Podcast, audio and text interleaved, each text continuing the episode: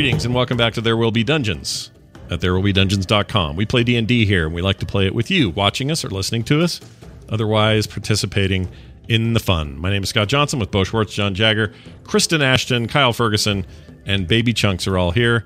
We're going to have a great time tonight, so sit back and enjoy. Before we get too far, time for Kristen Oh, to catch wait. us up. Oh, sorry, Before, Bo. before we go, I got we got a message from from our friends over at Phoenix Pearl Tea. Oh, what do you got? What do you got? um, we got a thing to let people know, but of course I'm not ready with it, so I just need a quick second. yeah, all right. You can you take your time there. You got you do what you got to do to pull that Sorry, up. super professional. Yeah. Uh, Dragon Engine intensely spicy smoked masala chai Ooh. is back in stock. So Oh. apparently that's a pretty popular one, the Dragon Engine flavor that we ran out. It was a hot so seller for those for sure. folks that are ordering Dragon Engine, Mhm. It's back in. Yeah. So place your orders Yeah. at phoenixpearlt.com Yep. Slash. TWBD. There you go. Uh, go phoenixpearlt.com slash TWBD for all the There Will Be Dungeons branded teas. And they're all good. And you're going to find something you're going to like. So go check those out. Okay. Now I'll toss it to Kristen. We'll catch us up on what happened last time on There Will Be Dungeons. Last time on There Will Be Dungeons, the Barosaurus burst through the brush. Varel vaulted at the vile fire, blade blazingly bleeding the beast. Nash froze fur, frustrating it further, and accelerated an already ardent Varel as Stanley transformed into a terrifying and tenacious Tyrannosaur. He chunked the challenger with a crippling crunch. Wounded and worried, the Barosaurus took to a tree. Awful offered a lasting liberty. Hope hurried in, nabbed its numbles, and yanked. Maimed and mauled, the Barosaurus fell to the floor, perished, pancaking Hope. Varel benched the body off his buddy, then commenced carving up the cadaver while the rest recuperated. But peace was petite as deer drew in. The hooved hurrayed the hunters for murdering a menace, then pursued provisions. Something seemed strange. It was Stanley who revealed the ruse. They were enchanted evil elves. Disguised as damage, they spun spells. Hope hasted in, strangling one and struggling with another. Delo also dared damage, silencing a second, but too few had found fight. Suggestion caused Hope and Omnom to scrounge like squirrels. A blast direly damaged all, but Nash and Stanley banded together and blew them to bits. Nash launched lethal lightning that bounced from brute to brute. Stanley then sought to sear them, but Delo gave up his gambit, boxed Hope in a bubble, and flew into the forest. Immediately, a Stanley spell split the remaining rivals, and he soared to the skies as an eagle, eyeing where Hope was hurried. Hope had been carried into a cave cut into the Cordillera. The group gained ground and gained the entrance. They came upon a room of radiant rot. Nash, being Nash, pondered the peculiarities no one posed and mouthed a mushroom. Luckily, not lethal, his gab glowed, dazzling those that dared descry. Now rejoin our heroes as they discover the Delo deception. Who has collected in the cavern? What do they want? And when will our adventurers abstain from allowing additions to their adventures? Stay tuned for today's adventure within the sacred halls and green walls of Elhandar.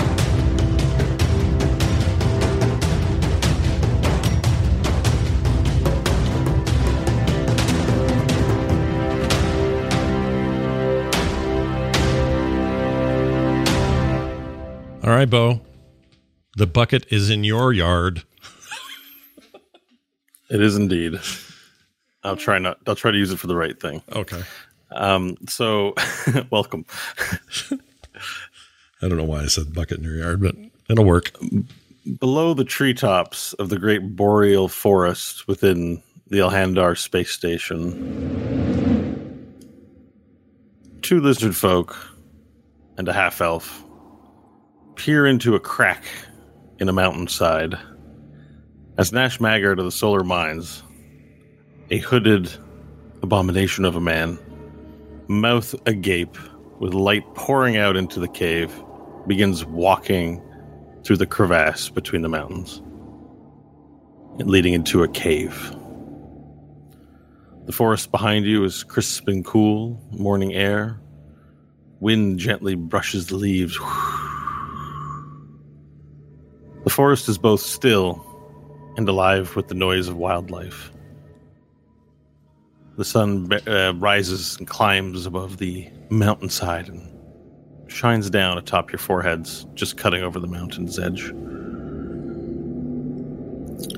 Nash Maggard, You proceed into the cave. Head back, light pouring out in front, but you can still see so that your eyes are down low, like looking around. Inside the cave, you see mushrooms of different kinds refracting and glowing off the light that's pouring in from your mouth. You see blue mushrooms and turquoise mushrooms, aquamarine mushrooms, orange mushrooms, yellow mushrooms, and green moss, and brown stems with weird bulbs atop it that sort of dangle like this of their own volition, recoiling from the light as you cast it upon it. Now, Scott, It's me. your character Nash sees before you, amongst the mushrooms, a cliff that rises up five feet to a higher ledge and a cave moving deeper along. To your left, there appears to be a side passage in the same room, allowing for a hill up to the ledge above. You could choose to climb, you could choose to walk to proceed, or you could choose to pick the mushrooms and stay a while. But before we get into what you're doing, let's remember what we were doing from last week. You came to the forest to hunt the Barosaurus as a form of bonding and sport, a way to get away from it all. As you slew the Barosaurus, deer approached, speaking to you and befriending you, thanking for your thanking you for your service to the forest. But it turns out they were agents in disguise, and elves appeared as mages, attacking all of you. You slew the mages, but before you could do so, one of the elves placed Hope in a bubble with a weird wand device that had a detonator taped to it, like a button device. He tossed it to Dillanoria, the young applicant for apprenticeship with Stanley, who took the ball and the wand and ran with superhuman speed into this crevasse. You've been chasing uh, Hope to this location and hopes to rescue her. The story is yours. Is everyone just behind me? Yeah. Just behind me, right? Like I'm just like sort of just ahead of you, kind of thing. Yep. Okay. We're sending you ahead. And Bo, you said I see a uh what do you call it? A crevasse? Like a like a hole somewhere? What'd It's a ca- it's a cave that like between the mountainsides. It's a cave that leads down, but it looks like a like a split in the mountainside as it goes into the underground. Okay. I'll convey that to everybody and and and say uh do, we want to go in?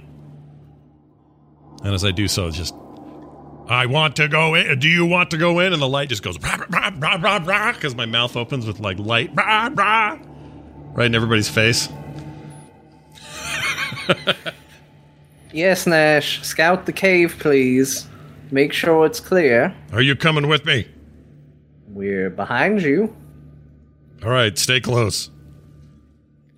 And I'll head into the cave. Okay. Any particular instructions or which way you're going? Um, I'm looking at it's still the roll twenty layout. Mm-hmm. Current, okay. Should be. Um, looking right. You guys are in the cave. You'll see you move to the north where the mushrooms begin. I'm gonna move here. Sorry, what did you want? How did you want to move in? Not where did you want to move? Oh, you you mean in for tor- terms of order? Well, are you just walking in haphazardly, or are you doing anything while you move in? Um, I Do would you have, a, move. and do you have a direction? I would move stealthily, and I want to move to the west here, t- toward this. Uh, this okay, so you want to sneak in? Are you going to close your mouth while you sneak, or are you going to leave it open? Um, I'm gonna do like this. So you have to look at the camera to see this. I'm gonna go like this. I'm gonna go. Okay. So I'm just gonna shoot like a downward. going to shoot the, the light down? yeah, like a little Tactfully? flashlight, Okay. almost like someone's holding a flashlight, but you know, low. I don't want it to be up and like in anything's face. I just want to kind of make sure All I can move. Make a stealth roll, but you get a minus five modifier because it's difficult to keep the light under your control in a way you've never done before. Damn. Okay. Unless you're profi- are you skilled at stealth? Uh, I am not. You'd have you'd have the box filled in on your character sheet, like I am next not- to the circle. I, no, I have it, but I, I'm not. Well, what am I? Yeah, everyone has Yeah, it. I'm a but plus you're one, trained, so so minus. No, no. You, so you're trained in it. You see, there's a little notch next to your list, and Yeah. some of them are filled and some of them are not. Yeah. That means it's a skill you've received training in that you that you're learned in. So if, if you have a, a black dot there, it means you have you get a proficiency bonus uh, yeah. for I it. do. I do So- not get proficiency for stealth. Yeah, you're not trained in stealth. So even if you were good at it, it would be like natural good and would not be as good as a trained Right. weapon, right? So yeah, minus five. in So I have a I have a plus one, so effectively a minus four. Let me see what we get. Yeah. Okay, so that's uh, that'd be a thirteen. Okay, so you attempt to keep the light under control, but little flickers get out here and there as the angles are bad. You have difficulty controlling it. You're not very confident that you're you've remained in stealth, uh, even though you were quietly moving uh, to the left passage that ramps up to the ledge atop it. Okay. You move there without event. All right. Um. Okay. I I'm gonna also I want to I want to see this place in here. I want to go in here. Hold on. There we go. See where I'm marking. Mm-hmm. I want to go in there, and I want to still do that as stealthily as I can. Again with my lip light. Okay, well, you have a look in the crevasse uh, that's to the side, to the left. There's a little cave opening naturally formed. Looks like a, maybe something made its lair there a long time ago, but there's nothing of interest aside from these black mushrooms that are growing on the side along the side of the wall, like these half mushrooms that sort of jut out that uh, that are on the wall. Okay. You know, some orange, like lichen-like substance to the right of it as well. Do my do my uh, sorry my nostrils emit any light, or just my Uh, yeah, they do. Oh. I'll, I'm going to close my mouth and just use nostril light because that's already naturally pointing down and giving me Okay, ambient. light. perfect. There's two little like headlight lights on the ground in front of you. Yep. Um. Okay. Excuse me. So now Bless you. I just I don't know if I should yell at them to say we're clear so far or not. So let me think about that for a second. Um, Yelling um, uh, seems like a idea. toolkit. Seems like a bad idea. I will uh, now attempt to move stealthily to here. okay. You can maintain your roll for that as you move up the hill. And as you approach the upper ledge in this cave room, you see that there are two very large blue mushrooms in this room. And um, like big enough to be, you know, like a patio table, how you'd have an umbrella. Like they're that big. Like you could take a nap under it. Uh, you notice around these particular mushrooms, they glow a little bit, and the light seems to they seem to absorb the light, even from your nose as you sort of lift a nostril to sort of just touch it with it. It reacts to it and shudders a bit. And little spores fill the air.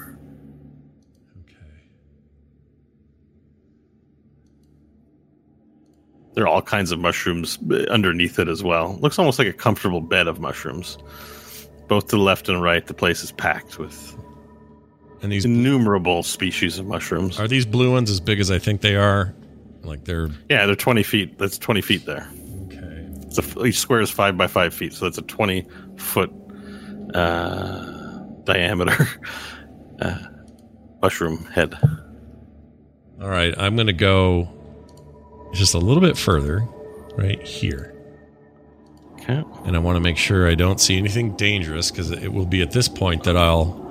As you step forward to that part of the cave, just stepping in a little bit, you notice the ground underneath where there are green patches. It's, just, it's very mossy, and your foot sinks in about two or three inches into the ground. It's comfortable, and you're not restrained. It's just soft ground where you, previously you had stone rock. You, you notice that the moss is extremely thick. Okay. Um. So I'm not sinking, right? No, Okay. it's just the, there's lots of give in the ground. Okay. Um. There's like a crunch. There's like a so you know that satisfying wet like you know when you step. I didn't quite do it right. You know like when you step on really wet grass, it's super thick. Like Oh, I know what you mean. Yeah. yeah, Yeah, I do That's- like You that, sort of have that feeling, but it's moss, not Okay. grass. It's like stepping on sponges. Well.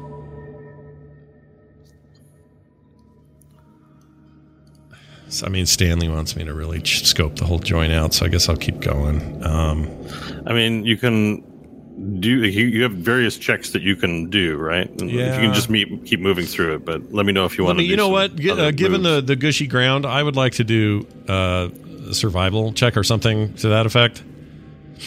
Okay, like well, so nature, so you don't describe to me that I want to do a check. Describe to me what you want to do. All right, here's what I want to do. Does it? Here's what I want to do. I want to see if I want to try to see if there's anything around me or near me, including what I'm standing on, that represents a, th- a threat to me right now. Like if I keep going, Okay. I, you know, So you're looking for enemies, Uh, like enemies, movement, like a so that would be a perception check. perception. please. Okay, Yeah. can do. Oh, whoops! Didn't do my modifier. Uh, that right. So that would be a 14. Okay, so you quiet your mind a bit and quiet your movement of your body so you can hear sounds. you don't hear much. You just hear this sort of of like drops, moisture, condensation in this very dank cave. Um, it's otherwise deathly quiet. You don't see any sudden movements in the shadows or anything like that to suggest there's a, a predator around stalking you. The one thing you do happen to notice with your little bits of light is that the scratching on the walls on either side of the cave entrance that sort of dragged on their way in, you see them where the cliff is, as if whatever that thing was that created the the abrasion along the rock walls on either side crawled up the cliff and moved deeper into the cave. like upward to the the ceiling of the cave. Well, no, upward to the north and then down the passage. You Oh, see, there's oh, a passage to okay. the right there, uh, to the east of, on this map, that um, past these long, phallic-looking mushrooms that are silver and black. Those penisy looking ones up in the corner there. Yeah, Okay, I guess you said phallic. I didn't have to say penisy. it's okay. They're, they're synonyms. It's cool. All right. Um, I'm also just a little worried about the the variation of of fauna in here or flora rather, and I don't want to find out that something in here is like a spore that's going to spit at me. So I'm going to be concerned about that. Certainly, your estimation and cataloging all of these, if that's something you'd even do, uh, it's going to take you some time. Could be weeks. All right, we're not doing that. Um, I'm going to move all the way in here. And certainly, your friend has been stolen, and you suspect it into this cave. So there's some urgency with keeping up with them, perhaps. All right.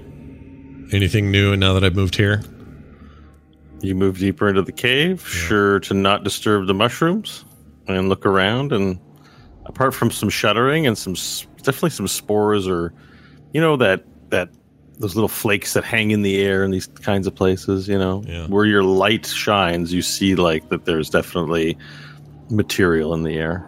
All right. Here's what I'm going to do. I'm going to carefully come over here to this edge. And then I'm going to put on the underwear uh, floater. And I'm going to float But down. Your DNA, it's always on. yeah, it's always on. That's your secret. I'm always underwear. And I'm going to come back down to the group from that cliff up there. I assume that overlook right there can just drops down to where I was before. sure. Because you have floating, you can float down the cliff. So you go. Right. I don't. I do it too fast. and I'll come over here and say, uh, the cave seems fine. There's a lot of mushrooms and stuff. I didn't touch anything, so I don't know. It's a little squishy at the top, but it's not bad. Uh, there's unexplored space to the east, but we could all move up so that I'm not too deep in there on my own. In this uh, loop that Nash performed, how careful was he? Uh, To our eyes. Um, he was he was actually quite careful. Uh, he was earnest in his caring. Um, it was strange watching him with the lights coming out of his nostrils shine everything, and he definitely was not stealthy with the light. Although he Okay. tried his best. Cool. And he made it by this particularly brainish one without Yeah. incident? Mm-hmm. He walked by without incident. Cool. All right. Well, that's all the information I need. I would proceed forward and climb up the small cliff edge. Perfect. All right, so you begin making your way into the cave, climbing up the cliff edge. Uh, make an athletics roll, please.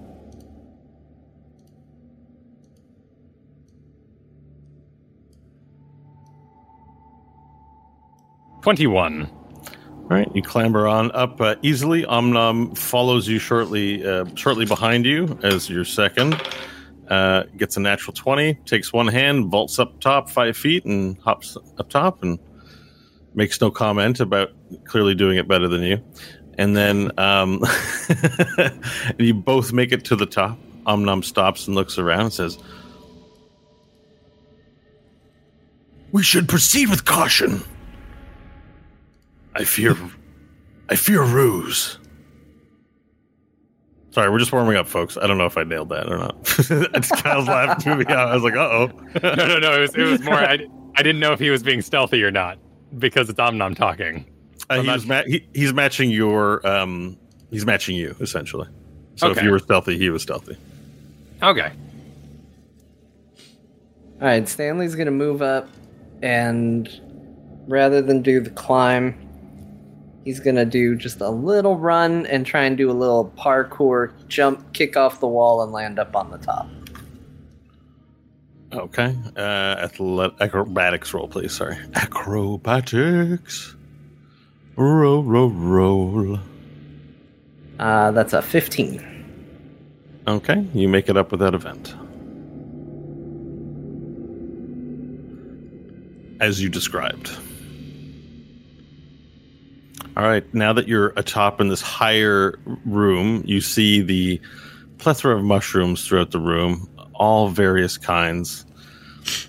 All pretty harmless looking, lots of different colors. You see a passage to the right uh, near some particularly phallic looking mushrooms.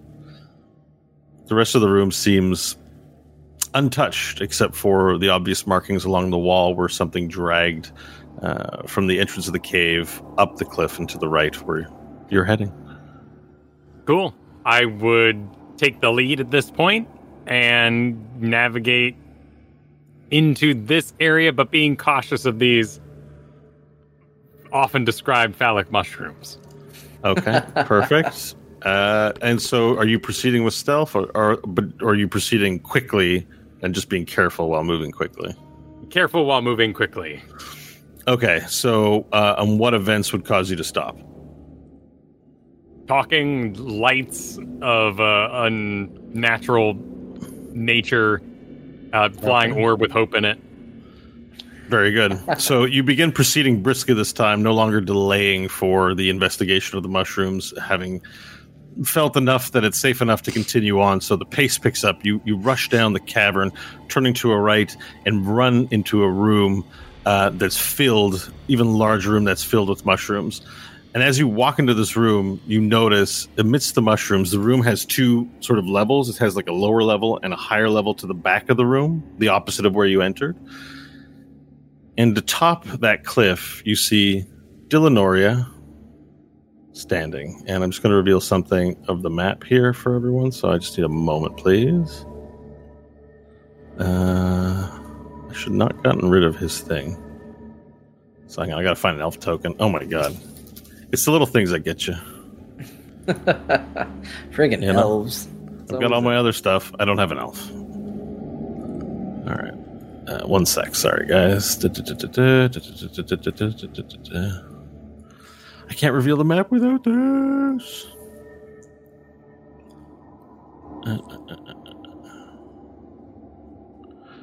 Okay, perfect. Come on, buddy. Okay. Uh, I realize it doesn't make great podcasting, but I am just going to do this here and reveal the room to you. Ooh.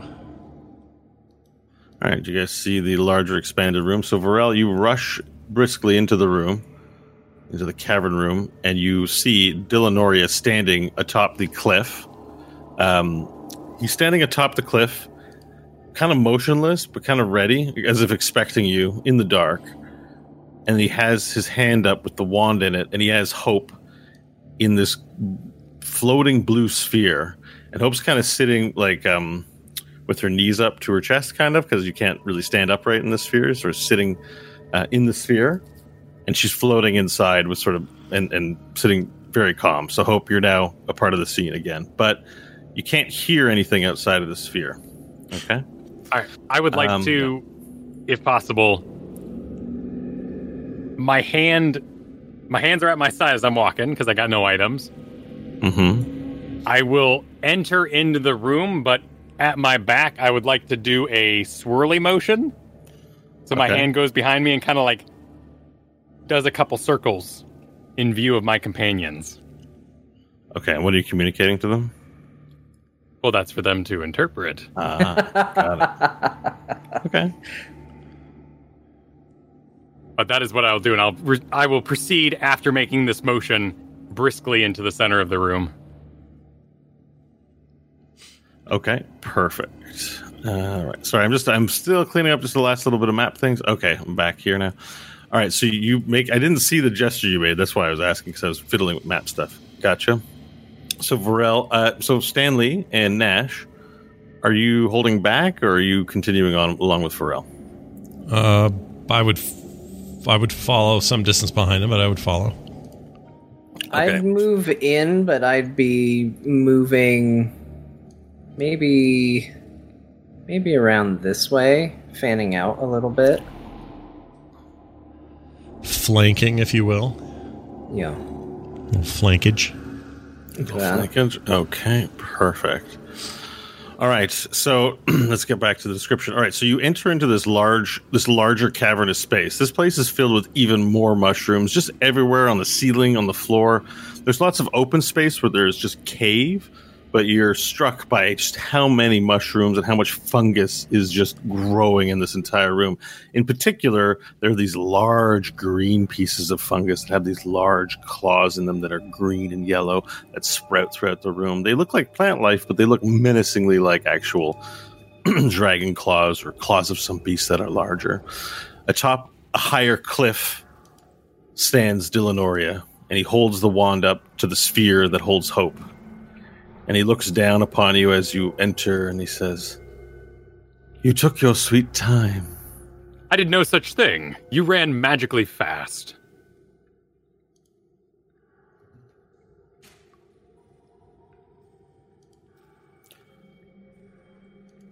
Sorry, I'm collecting notes for a second. I, I think I had a thing here, but eh, all right.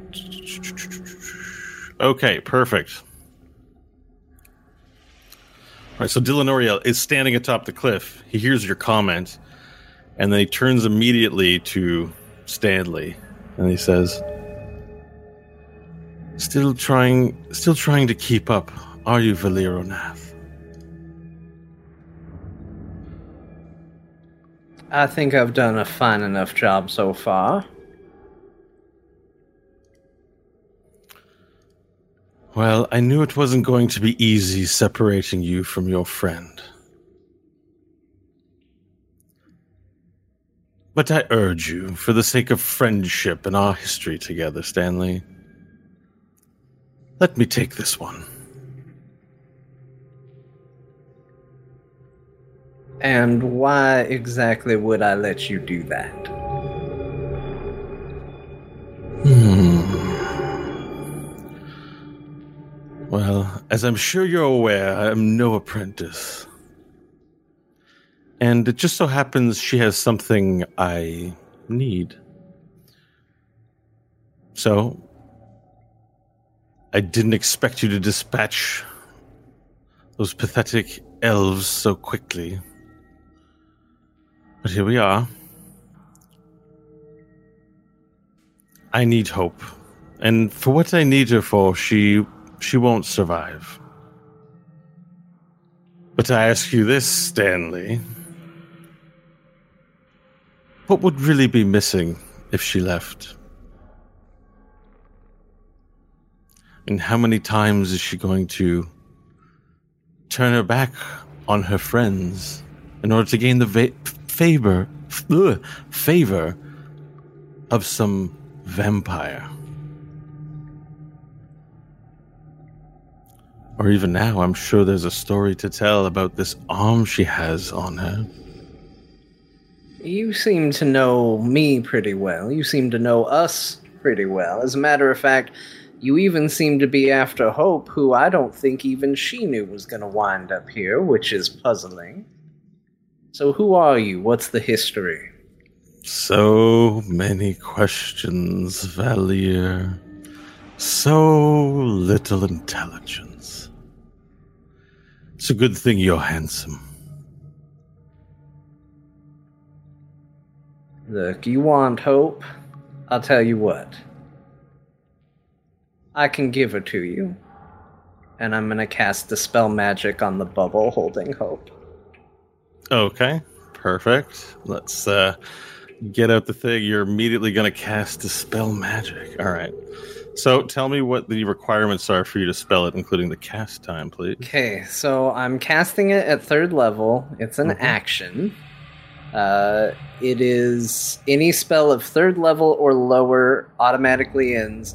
For each spell of fourth level or higher on the target, there has to be an ability check that I roll using my spell casting ability, and the DC equals 10 plus the spell's level. Okay, perfect. So if it was a fifth level spell, the DC would be 15 that I'd have to beat. Okay, but you've got to make the roll, is that right? Yeah. Okay. Uh, make the roll then, please. Uh, yeah, you'll have to make a roll. It's not. Roll good. Okay. Plus my spell casting modifier. That's an 18. Okay, you successfully cast Dispel Magic upon the sphere, and it has no effect. Oh shit. And looks at you and goes, Stanley, so rude. Come now. Let us talk.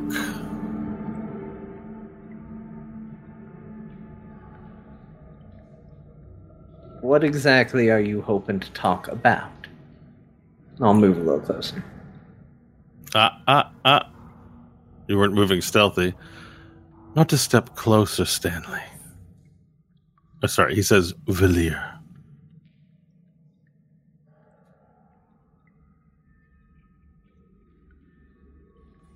You're in the middle of mocking me. Go ahead. What is it you want?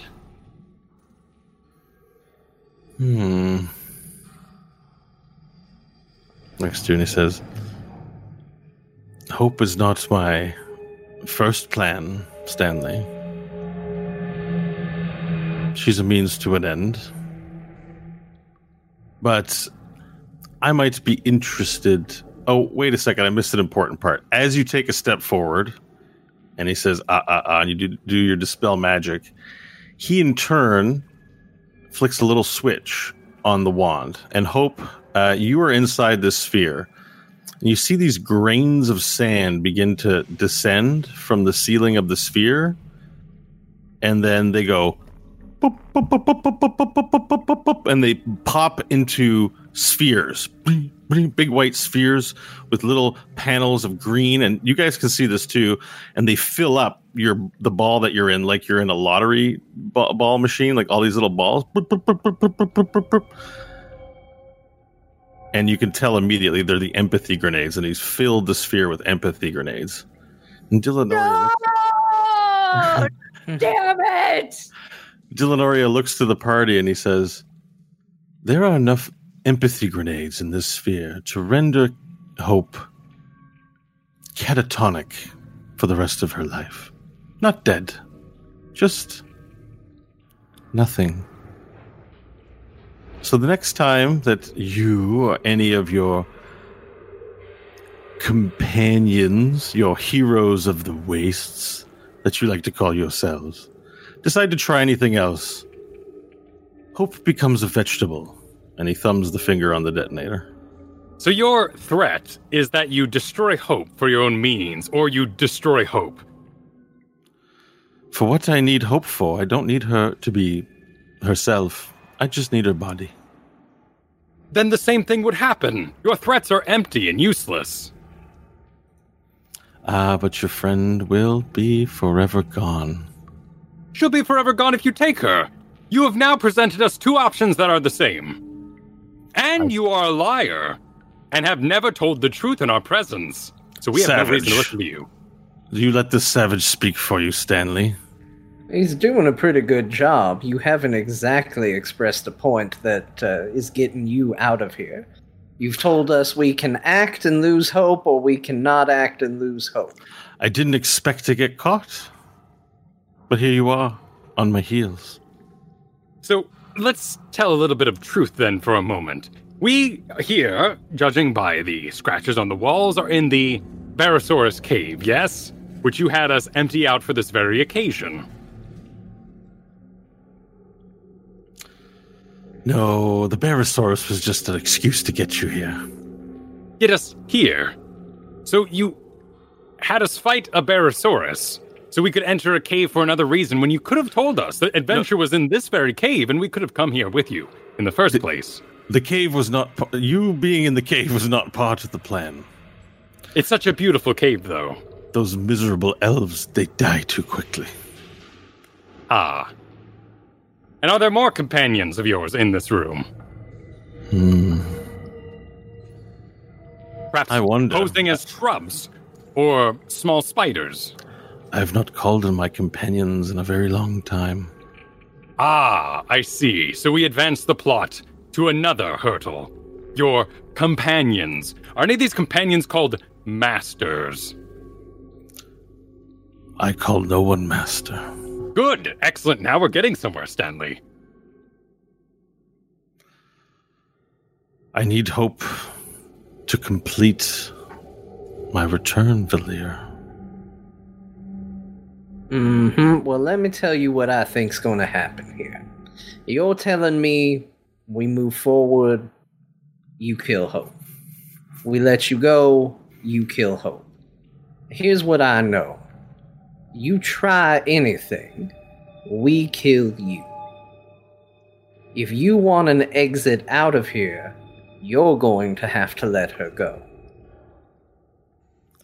Oh, brave words. And then you hear the sound of applause echo throughout the cave.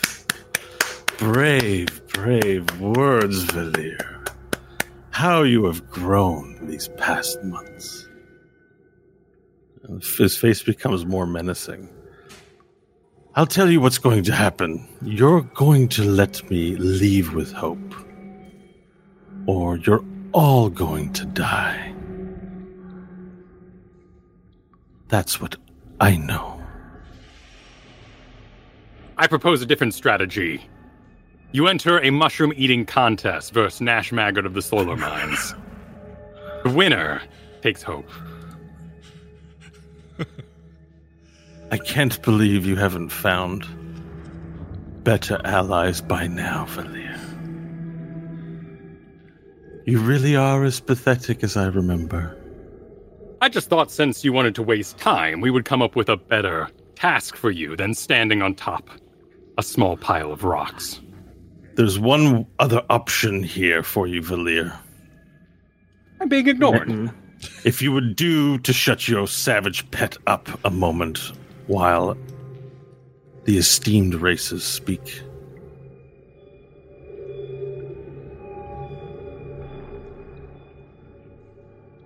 Return yourself to me, Stanley,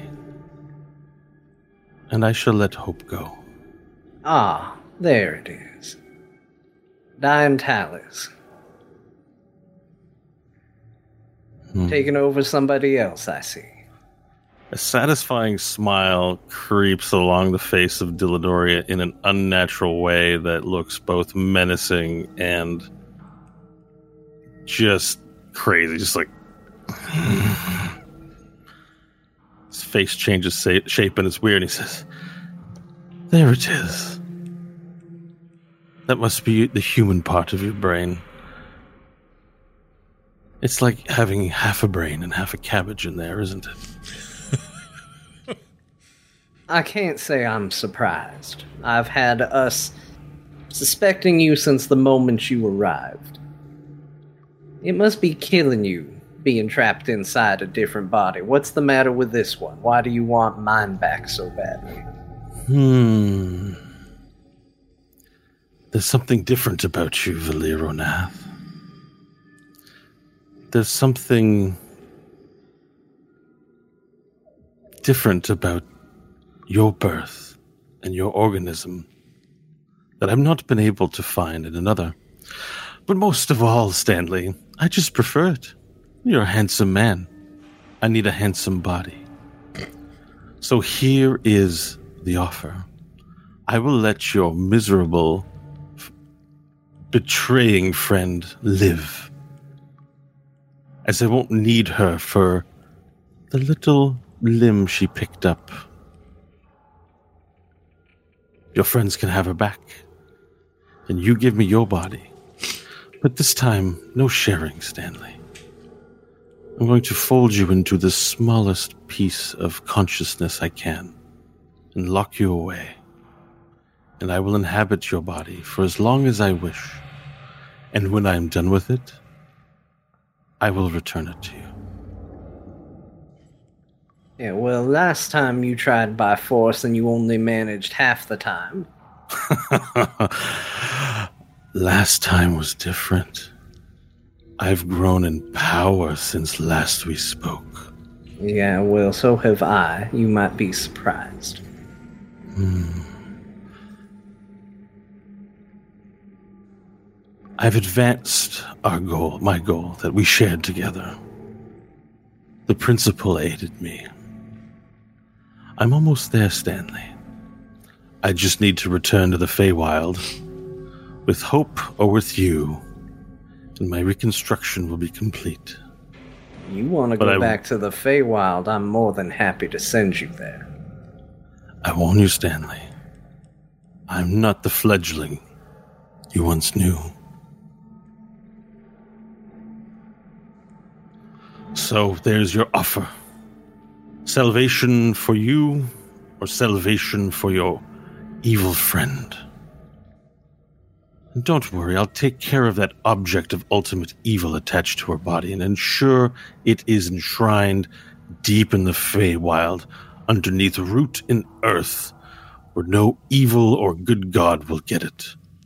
In a way, we're saving creation, Stanley.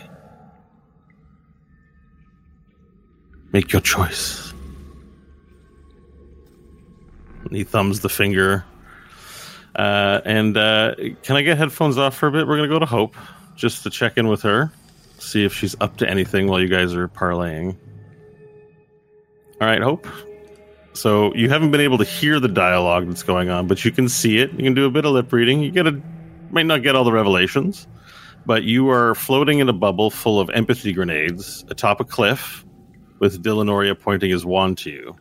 The party is down below, speaking to him from down below. He at one point Stanley stepped forward but was stopped and tried to cast a spell of some kind, but nothing occurred from it. Is there anything that you're going to try to strategize and do here? Um, can so I have two questions. So would the if Hope tries to use the hand to see if it can scratch through the bubble, would that do anything?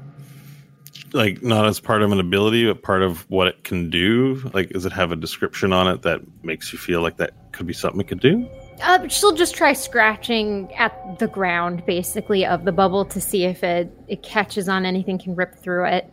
Yeah, the the bubble seems impervious to any kind of affectation from the external world that you can tell. Scratching on it certainly doesn't do anything at this juncture. Okay, and then looking at the empathy grenades, do they look like they could be um, decommissioned? Um, yeah, I mean, they're, those are mechanical devices. They're not ma- they don't, they're not magical. So you, in theory, could, as someone with some engineering background, uh, you probably could look at the grenade and try to start disarming them. You're not familiar with them, so there'd be some learning involved. It's not something you could do because they look like computery devices. But it's possible if you can find the fuse, you can disarm it. cool. Uh, Hope will start trying to disarm one. Okay, let's do a. Um, do you have a vehicle repair check? Let's do that. Or vehicle engineering. You're figuring out. Let's do a knowledge check on engineering. 17. Okay, you pick one up uh, really quickly, and in spite of the fanciness of the empathy grenade, you do see as you sort of pry open a panel with your your thick your your sharp tiefling nails. You sort of look, and you see there's wiring in there, and just like cars or anything else, you can see three wires attached to a chipboard that lead to a light and a switch. Uh, one is green, one is red, and one is white. Okay. So and if you if you would like to further insight into which wire you might need to disconnect, you'll have to do another engineering check Alright. uh, or Incoming knowledge ch- history check. 13. Mm, you're not sure. You can eliminate the green wire. It's either the red or the white wire. The green wire you see sort of feeds. Uh, it's feeding LED information to a screen that's on the uh, on the uh, grenade. Okay, so you said it's either the green wire or the white No, wire. either the red or the white wire. Either red or the white, sorry. You eliminated the green wire. eliminated the green, so it's either the red or the white. hmm Uh.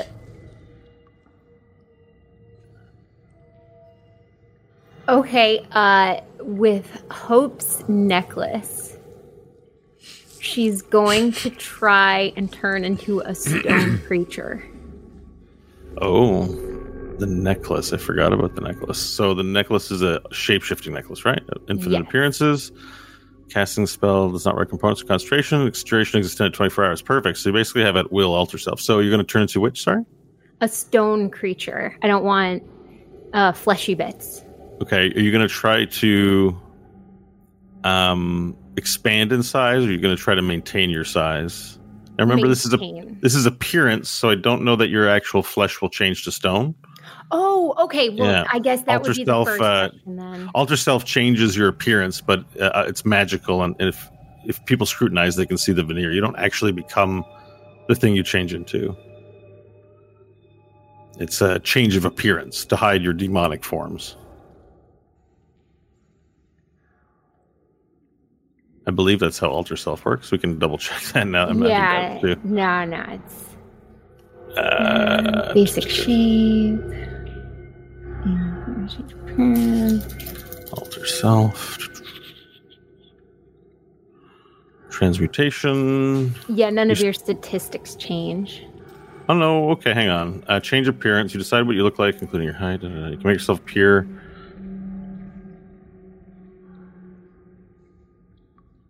No, this actually changes your shape. Sorry, it is shape changing.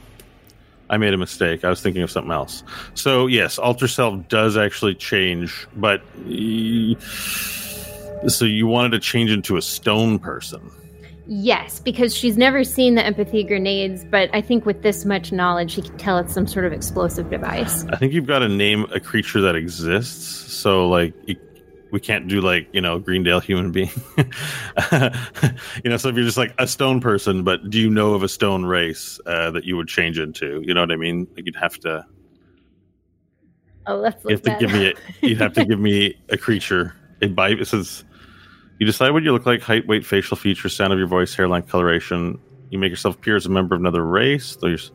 You also can't appear as a creature of different size than you, and your basic shape stays the same. You can use your action to change your appearance this way. Yeah, so I'm just like, I get what you're trying to say. You want to turn into some kind of golem dude, but Yeah. you can only you can still a biological life form is what is I'm thinking here. So yeah, if you can think of a race that has stone skin, I can't think of one uh, off the top of my head. I'm just going through the races real here.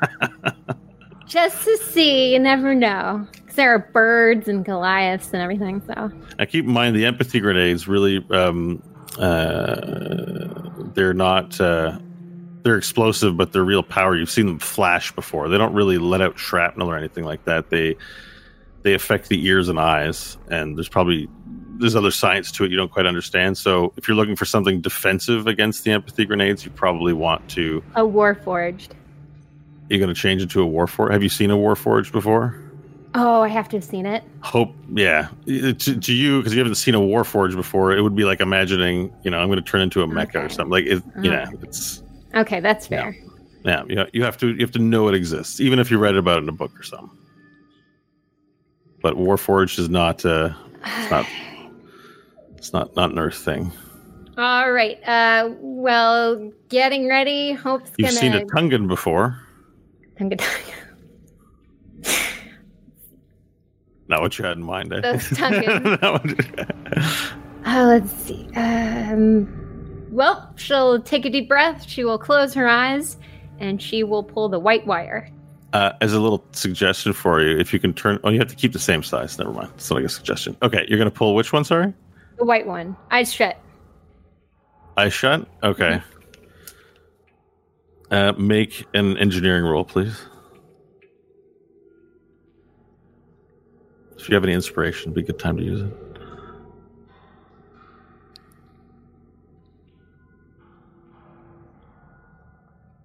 Thank you for the reminder. It was the same roll, so it's gonna be a ten. It's gonna be a ten. Okay. Uh, you pull the wire and the grenade goes off, and it snaps, uh, flashing you um, with light. Make a const. No, sorry. Make a make a wisdom saving throw, please. Eighteen. Okay. Uh, it flashes in your vicinity. You are now blinded. Okay. You remain unaffected by the effects of the grenade, however. But you are blinded from the flash in there. Uh, the one grenade goes off, and it doesn't set the other grenades off necessarily. So the grenade, but the device is spent, so it powers down. All right, we're gonna get everyone. Uh, you're Uh, kind of blinded. Yeah, did that help me devise if the red one's the correct one to pull then, or yeah. The white was clearly the wrong one. Okay, cool, awesome. Thank you. yes, you've learned this much. All right, but you're blinded and disoriented, and we're gonna get headphones back on now.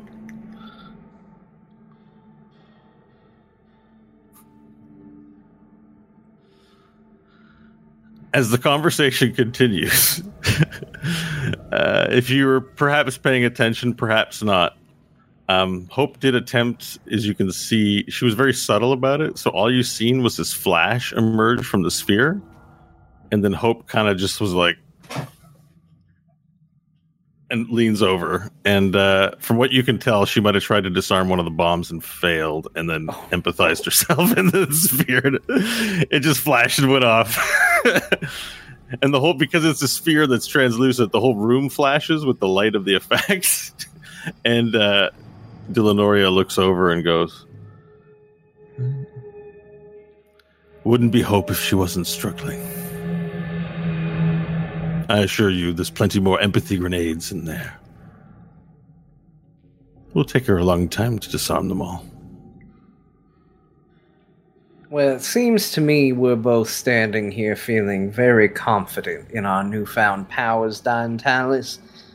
So, why don't we skip the formalities? If you want my body back, you're going to have to once again take it by force. But why don't we leave the friends out of it and you try and go one on one against me, and we'll see who's actually gotten stronger.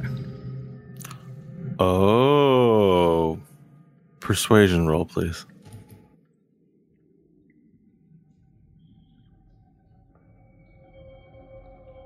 Uh, 30 20. A dirty 20. Delanoria crosses his arms. And as he crosses his arms, the detonator just stays floating in the air next to him.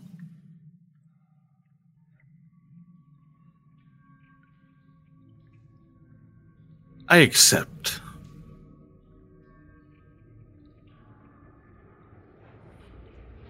And then he just looks at you menacingly with determination. Rules of engagement.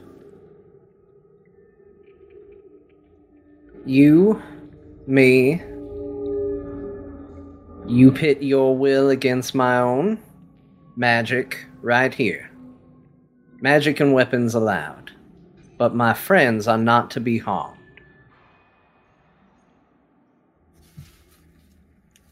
And your friends will honor the accord. I'll look to my friends and allies and say, Let me handle this. You can observe, but do not help me fight Dying Talons. I will immediately go up to a higher vantage point to watch the fight.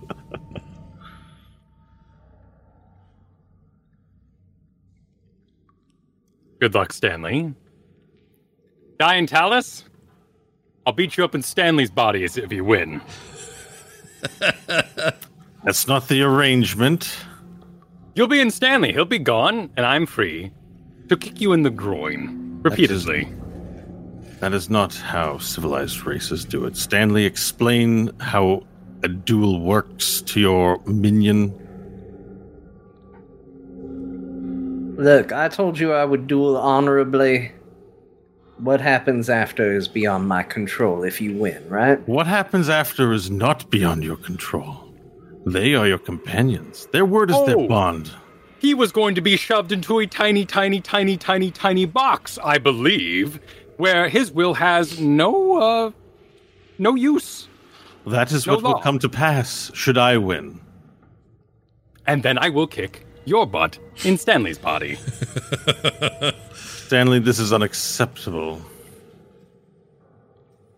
If Boy, I have sure to- would hate to upset Stanley, who no longer exists, should this go wrongly. And I start walking away to take a seat in the upper area by Nash.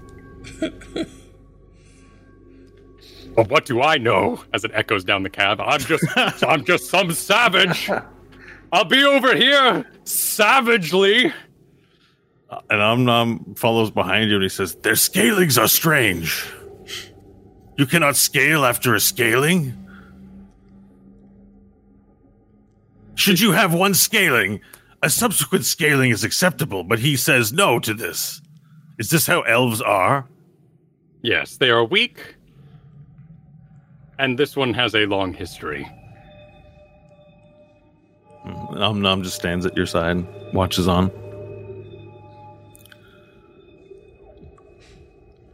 Stanley. Should I win, you will give yourself to me.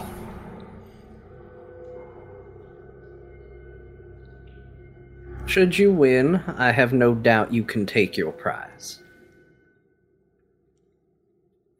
You have my assurances that hope will be returned to your companions, so long as they behave civilized, yes?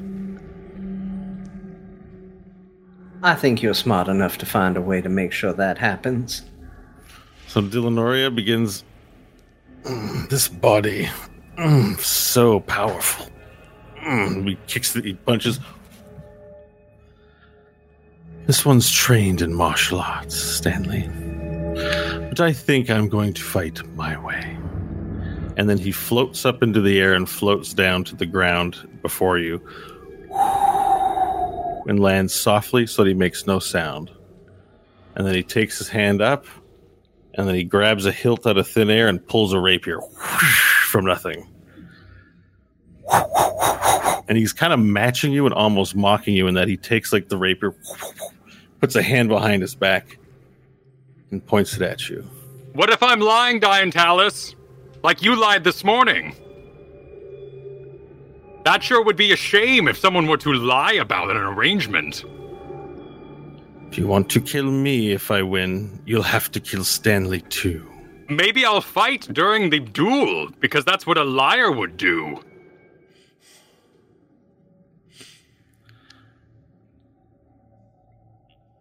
Stanley, I trust you've learned some teleportation magic before coming. I've hated you since the day you killed for a sandwich.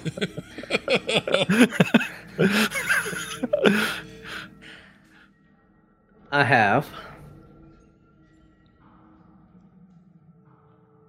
Then he then let's get to it and he he walks to the center of this area here and i'm going to put Dillanoria down here he floats down Varel and nash you guys sitting in in the in the in the spectator seats up here now I'm floating still. I still. move here to face him. all right that sounds like a good place to start so he just walks uh, you know it's Dillanoria he's blonde haired he has this the black uh, f- no, no he's wearing canvas shirt and canvas pants Um, no longer has the rucksack he brought uh, as part of his big camping gear thing, and he has the rapier, and he just looks like this elf. He has his hand, one hand behind his back and one sword out. And um, then he says, "Whenever you're ready, Stanley."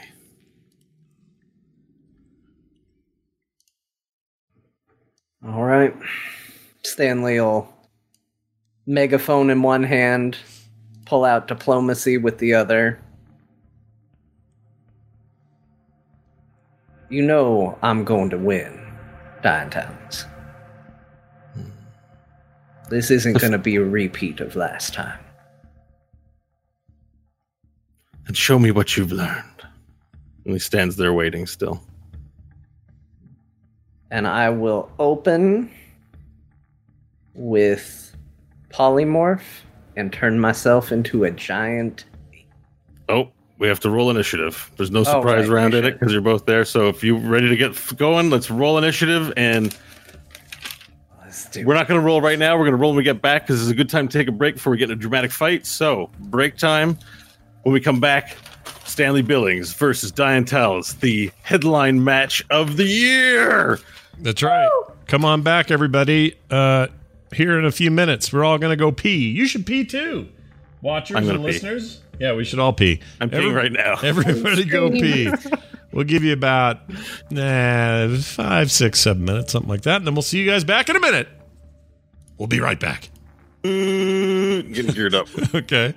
I like that a lot. That was Mo, great. mo, mo, me, ma, ma, mo. Me, mo, mo, me, mo, mo, Mo, mo, mo, me, ma, mo. ma, mo. Wait, what's much that wood can a from? woodchuck Hold chuck? on. If a woodchuck could chuck wood. What's the me, mo, mo, me, mo, mo, mo? What's that from? Oh, ma, ma, me, ma, ma, mo. It's like warm ups. It's like acting warm ups. Yeah, but there's some Bo, bo, bo, me, ma, mo, mo. There's some card Simpsons or something. There's something that where they do that, and it's really funny, and I can't think what it is. I don't know. They just always do that before acting class. Does Here, do your warm ups. Ma, ma, ma, me, ma, ma, mo. Ma, ma, ma, me, ma, ma, mo. Or something like that. And I'm not doing it right. I'm terrible at that stuff. Uh, all right, I think we're ready. Let's uh, bring it back. We're doing uh, the second half of today's adventure. Bo, back to you. Roll for initiative. Stanley only, please. 18. Okay. Perfect. All right. Dillanora, Dillanoria, dressed in his, uh, you know, adventuring canvas pants and shirt, with rapier out and one hand behind, has his turn before yours, and simply waits there for you to go. Your turn. All right, let's uh let's polymorph into a giant ape. Okay. What's the DC, please? And skill. Uh, there's no there's just no me into a giant ape. There's no DC. oh, you're transforming yourself into a giant ape. Yep, Okay. a giant ape. Uh, which I believe is my action, so I don't think I get to attack on the same turn. Um, How tall does your ape stand? About ten feet. Very large. it's a it's a huge beast. All right. So you tr- you immediately transform. Your body just whoosh, shape, sh- uh, changes shape into a giant ape. Do you have an ape noise for me? N- He just All right. lets out a big roar that Transform fills- into a giant ape and Dillanoria without looking with a single face betraying any fear. Just his eyes move up and follows as you move larger into giant ape form. I will be fetching a token for you uh, so that you have your giant ape token. You said he was huge, right? Yeah, huge. Uh, there's the giant ape at the ready Yeah. because we use that a lot. Look at that ape. That thing is huge. Huge. I'm just gonna move your guy there. Come on, giant ape, go into the table. Did it work? I don't see him. I don't see an ape. Uh, I- I've got one of these problems where everything's highlighted, so it's not working right, and I can't unhighlight everything. All right, giant ape, please go to the table. There we go. See him? Hey, there's a giant ape. Oh yeah, there he is. Oh jeez. Okay. Okay. Transform into a giant ape before Dillanoria. It's now. Uh, anything else you want to do with your turn now that you're a giant ape? Did, did you want to do Uh, before you turn into a giant ape, or because I think your actions are limited in ape form? Yeah, no, just giant ape. And I think the action was casting the spell, so I don't think the ape can do anything this turn. Okay, Because the turn perfect. First. Dillanoria stands there, rapier one thrusted out, one hand behind the back, and waits. Your turn.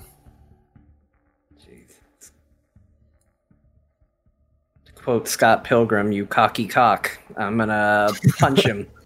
I'll punch him twice with a multi attack. Okay, perfect. Hit him. Give me your attack rolls. I imagine you're rushing up to him as well, right? Uh, I don't have to. It's got a ten foot range. Okay, so you're just gonna you're swap. You know, you're just like a cat swap. So you're just doing like a cat swap. What? Uh, that's going to be a. That's going to be a 21 to hit on the first attack, Okay.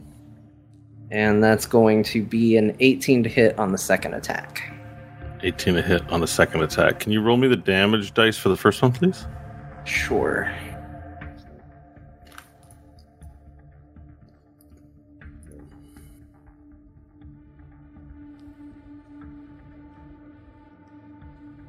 Twenty-two points of damage on the first punch.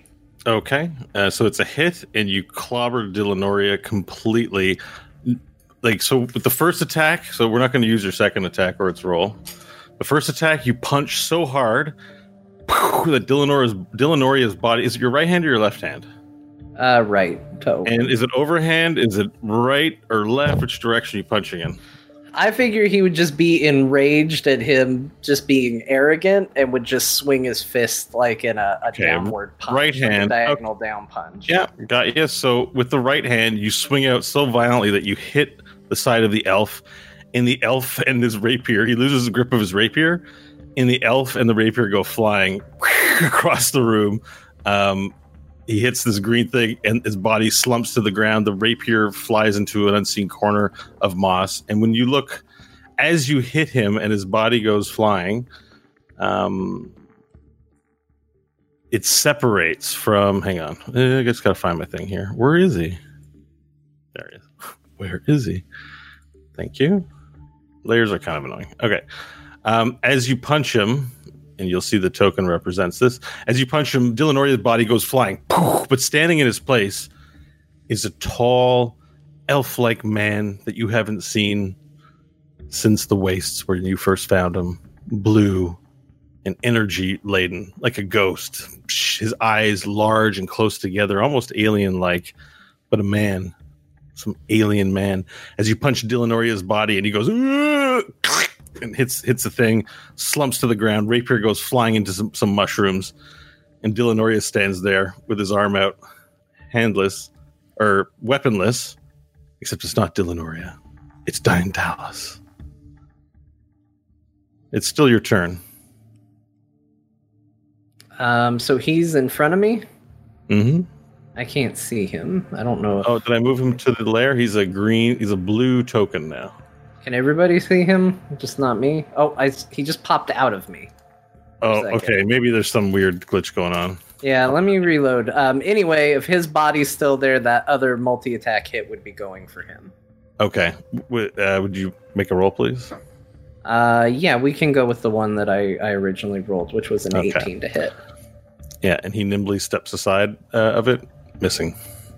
Oh, jeez. Uh, okay. Uh, that's it for my turn. Okay. Diantalis looks to Dillanoria.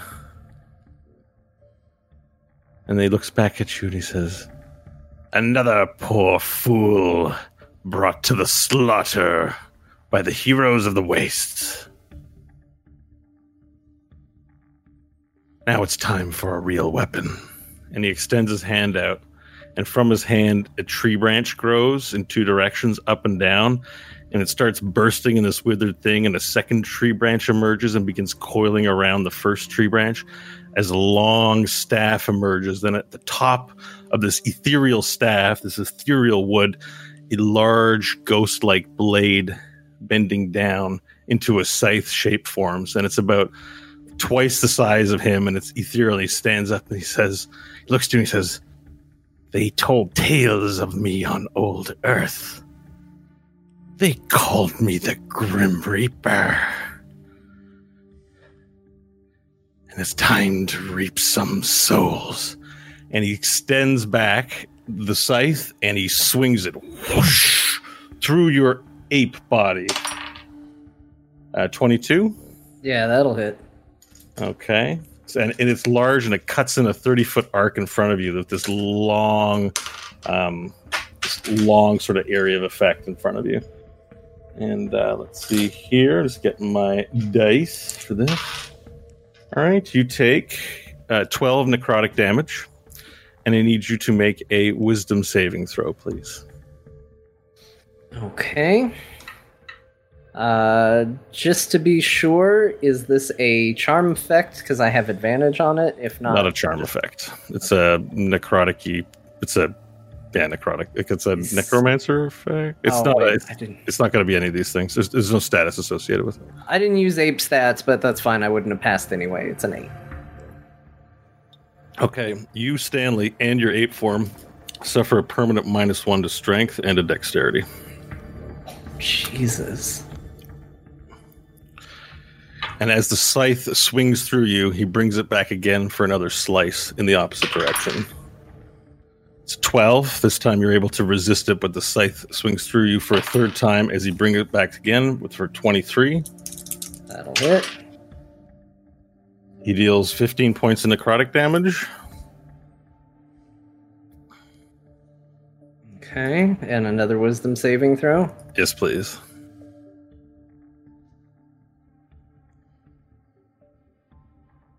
That's a six. All right, so you now have minus two to strength, minus two to dexterity. He swings through you once, whoo, swings through you again, whoo, long, deliberate, and each time he goes, "Ha, ha, ha," and he slices through your ape form, whoosh, whoosh, whoosh, culling you from existence. It is your turn. Boy. Uh, all right.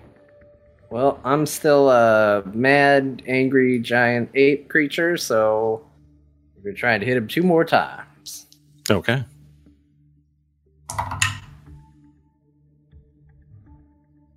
Uh, the top one is going to be a 28 to hit. 28 to hit. Okay. Well, I don't know. I don't- the minus one to strength probably adjusts the modifier, but I don't. Yeah, know what's what's your ape strength right now? 23, but minus two, so it would be 21. What's uh, sorry, what's the plus on 23? I think it's plus 6. Uh, yes. It's still plus 6 at 22 and 21. Okay. At 20 it'll change to 5, let's say. I'm not 100% sure on that, but let's just say that, okay? No, that makes All right. sense. So you rolled a 28 for the attack roll? Uh, I rolled a 19 for an attack roll. Okay, it's a miss. Uh, he he sidesteps it nimbly. Uh, it was 19 plus six, though. Oh, 19 plus he's 6. still he still missed. All right, it's a hit. Uh, roll you. Yeah, uh, let me just check something real quick here. Yeah, you go to hit him with your fist and you strike the ghostly form, and it passes through harmlessly. And Diane Talos' eyes grow glow in delight. Oh crap. Okay. Uh. All right. Well, that will be it then. the other roll right. for the attack was not as good. It was a 19 Yeah. hit. And Talos' face grows more intense, and he says, "Yes, succumb to your master." And he scythes again. That's a miss. Uh, 18's a hit, Yeah. I think. Yeah. All right, it's a hit. Ape has 12 AC. Oh yeah, 12, and there you go. Uh, so 12, uh, 18 points of damage, necrotic. And one oh, and you have to do your saving throw. Sorry. Yes. Four. Okay, you have minus three to strengthen dex. And uh, last roll for him 20, so it's a hit on this guy. Uh, 12 plus 5 is 17. And I'll need to, you to make another saving throw, please. Okay. Come on, let's do a decent saving throw. There we go. That's a natural 20 for a 21. Okay, so the first one goes in, "Hua!" hits you. The second one, you nimbly dodge it. The third one, like by jumping over it. The third one, whew, jump over that one too, and your yeah, your ape's just jumping around like crazy, not trying to get by this crazy scythe. As he whoosh, whoosh, whoosh, whisks you, and he says, "Come, Stanley. This can't be all you've got." And it's your turn. All right. Uh, realizing that physical attacks aren't going to cut it against this guy, uh, I will release the ape form and revert back to. I think that's a free. Stanley Is it a free action to do that? I think probably. Yeah, it's just concentration. So I just assume he breaks concentration. Okay, so you jump over a couple of scythe swings, and then as you're landing in the air, you land back into elf form, half elf form. Uh, yes. And then I'm going to cast uh, Destructive Wave at the fifth level to Mhm. try and blast him with radiant damage. Oh, it's radiant So damage. A Constitution 17 save. Okay. Uh, it's a fail. Sweet. Oh, Okay. wait a second, but now it's a pass. Crap. I'm Freaking dying Talus. Uh, all Mhm. right. The roll was So- a failure, but um, well, he has other. He has. I don't know if I'm supposed to communicate this stuff because it's boss stuff, but he has legendary resistances. So nil. Okay, so he still takes half damage. So Okay. uh, the first half of the damage is 22 thunder damage. So half to 11 thunder. Okay. The second half of the damage is the radiant, which is 14. Okay. Okay, perfect. So, can you describe how this destruct? Does it also hit your teammates? What's the range on this thing? Uh, it's 30 feet in an area, and I choose the targets. Okay, perfect. So you're, they're safe. All right. So describe the destructive wave, please. So Stanley reverts from the ape, comes down into a person still holding his rapier and megaphone, and just brings it down, yells kaboom, and a wave shoots out with beams of light passing through, all of them aimed directly at Diantalis. okay. All right, and it has the effect of, of of hurting him. So the thunder at first uh, sort of reverberates his his his form as you see it sort of disperse a bit, and he recoils back, finally hit for the first time. Ah, and then the radiant damage. He goes! And and the light just sort of it appears like burning across like his, his arm as he lifts it up and his body. As you see these sears going. Like, what else would you like to do with your turn? Um. Then Stanley will say, because maybe, I don't know, maybe the magic weapon will work. So I'll say parlay and send diplomacy to go attempt an attack. Okay. Because now that I'm getting into melee, I think I should probably put the negative modifier on there. Mm-hmm, mm-hmm, mm-hmm. Minus three. And it was strength was the other one. Strength and dex. Uh, Minus s- three. Strength and dex, yeah. Let me give you your dude back. So that is a 16 to hit with diplomacy. Okay, perfect. Uh, he sidesteps the the sword you you, know commanded out. It goes to strike him, and he just sidesteps it easily, as if he was you know, as if he knew it was coming all along, and it was just nothing to him. Okay, Sword that's sails past him. that's it.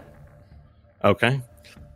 He looks to you in your in your human form, and he smiles, and he says, "You have no idea the power you're meddling with." And he swings again at you. Whoosh. Uh, what's the bonus to hit? Sorry, notes everywhere. Notes everywhere. Everyone. Seventeen, not a hit for you, right?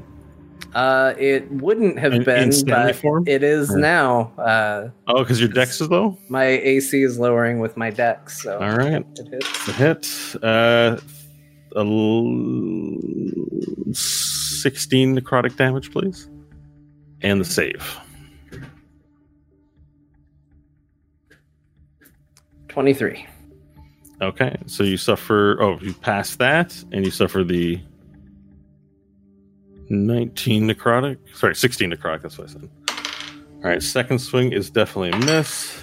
Third swing is also misses. This time you nimbly jump around. You get clipped with the first one, then another swing comes in, whoosh, and another one, whoosh. He's just relentlessly nine swings now, just sweeping the air. And as he sweeps it, it moves through the mushrooms and doesn't affect them at all. Whoosh, whoosh, whoosh. Uh, the intensity in his face grows and he begins cackling. Your turn.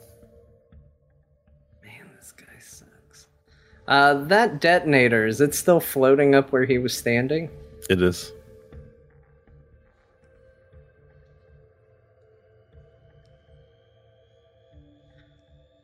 All right. So Stanley is quickly realizing he is actually outclassed here. And so for his turn, he's going to say, You definitely weren't kidding. But let me show you something I learned from you. And I will cast Dimension Door to appear at the detonator Okay. and take it, and then shout Lemon Tree once I appear there. Okay, wait a sec. So just so I understand, you're you're making a dimension door, poking your hand through to grab the detonator and pull it back. no. I'm appearing full on up by Hope where the Okay, you're- is. You're walking to where the detonator is. Okay. So I don't remember where exactly that is, but up here somewhere, right? Uh huh. Map Yeah. wise. So yeah. Uh, yeah, it's just it's just yeah. So okay, so you cast dimension door that allows you to teleport there. So you immediately disappear and reappear next to Hope, and then so that's your action to cast that spell. mm-hmm. So you're going to use a free action to just reach out and click the button while it's in the air, that kind of thing, or pick it up. Yeah. I mean, do I have any understanding of how it works? I, I would assume I was gonna it there, there's a minute wand and there's a detonator, and you do not know how the thing works. Okay. I would guess the detonator blows up the bomb, so I would not push the button. Yeah, because I use the word detonator. Well, I use that because that's what it looks like. It's literally looks like a, a hand, like a joystick with a click, click, click at the top. So it definitely looks like a detonator. Um, It's taped with black electrical tape to the wand. but then I would shout out to the the team. I mean, I got the megaphone in my hand. I just lift it up. All right. Lemon tree. Okay, so you're not going to push the detonator button. Not gonna push the detonator button. Okay. Okay. An important decision that I can't tell you the outcome even, of either way. Seems but, risky. but you know, your character is a cautious character, so he might look at something like that and think twice. But I'm not discouraging you as a DM from doing it if you just really want to push that button. I mean, I always want to push a button, but it seems like a bad idea. Hmm. So you teleport up top and you take your megaphone and go lemon tree. That's so I got that part. Mm-hmm. All right, and Nash Varel. So you see that Stanley has been hit several. He he lost the fight as an ape. He got into human form. He got clipped again. He jumped around and then appeared up top near the detonator, and he yells at Lemon Tree, "What do you do?" Uh, do we have an order we have to do anything in? Do you want to? St- I'm, I'm I'm, ready. I'm just asking you. I've described a situation. I want to know what Nash your reaction is. Do, you know, do you stay sitting there as a watcher, or do you do Lemon Tree? My no, I do lemon tree. This is the team Okay. rules, so I will. Yeah, I'll be ready to roll. I want to make. All right, roll for initiative, Okay. Varel. Cheating for a cheater. Okay, perfect. Roll for initiative too, and Omnom will follow suit, seeing uh, you begin to mobilize. 16 for Nash. Okay, 11. eleven for Varel. All right, and I got s- nine for Omnom. Now, Hope, let's get a roll from you too, just in case. You won't have a turn, but you are a participant in this combat, so let's make sure we have a spot for you if you ever get free. 25. Uh, 25. 25 for Hope. It's great to have high dex. All right. Um, perfect. So, Stanley, you're in, it's your turn in the turn order at the moment. You have used an action and your free action. Uh, I will use whatever bonus action opportunity time I have to see if I can figure out how this stupid wand works. Okay. Um, Just look at yeah, it, see if there's. You don't. You don't have time for that because a bonus action you can only use if you have a specific thing that says a bonus action. Otherwise, you Okay. can't just use it. Then that's what I'm preparing to do. Perfect. All right, uh, Nash, you're up next. Okay. I'm going to immediately cast embiggen on uh, Varel. Uh, I will enlarge him at second level. Is the only place I can do it. Yeah. All right. Uh, I'm going to cast, and I assume Varel uh, willing. Wait, uh, during the fight, did Stanley land a physical attack on Diantalis Ghost Man? He did, and it did nothing. Okay. oh, that's right. You're so we, going to be. we might want to get you spell casting rather than Yeah. embiggening but the guy who's going to hit them with things. I wasn't thinking because you're going to be all physical. Well, I've got flame sword, so maybe I'm okay. But All he gets is an extra D4 for the flame sword. I'm pretty sure. Like that's the benefit ultimately. Right, Mm, And uh, you know, it's, you're dealing with a man-sized ghost. We're not dealing with giant monsters, so the size. It doesn't seem like a good situation for a big one. okay. Also, it's a small cave, so your head will be up on the ceiling. all right. It's a cool image for sure. instead um yeah instead i'm just gonna go dragon i'm going dragon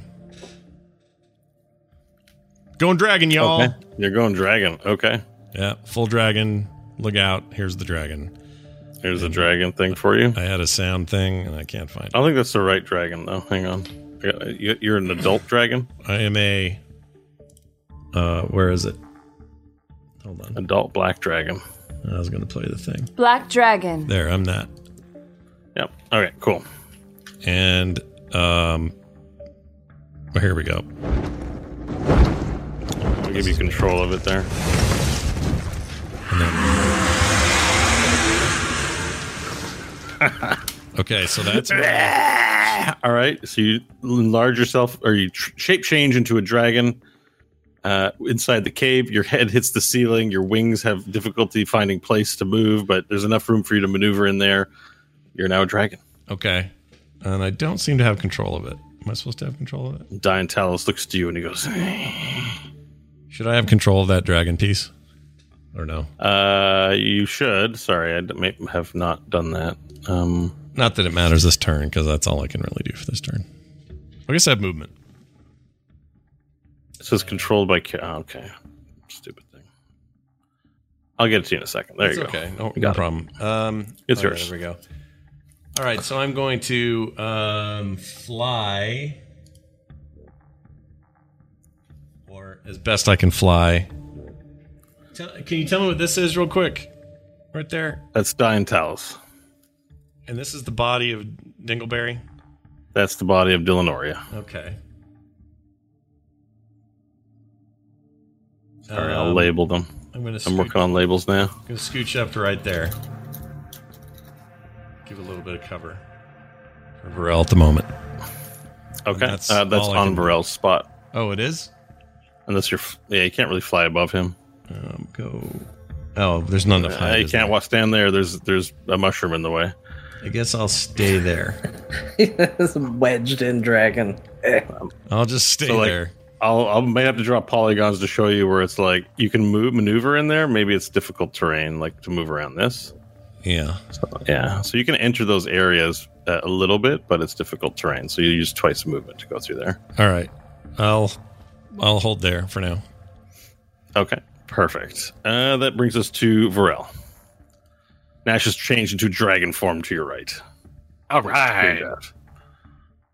I'm in tree, and I'll run around the side and engage with Diantalis upon using my advanced barbarian speed Mhm. to end up between me and uh, between him and Stanley, so Stanley can do whatever he's doing.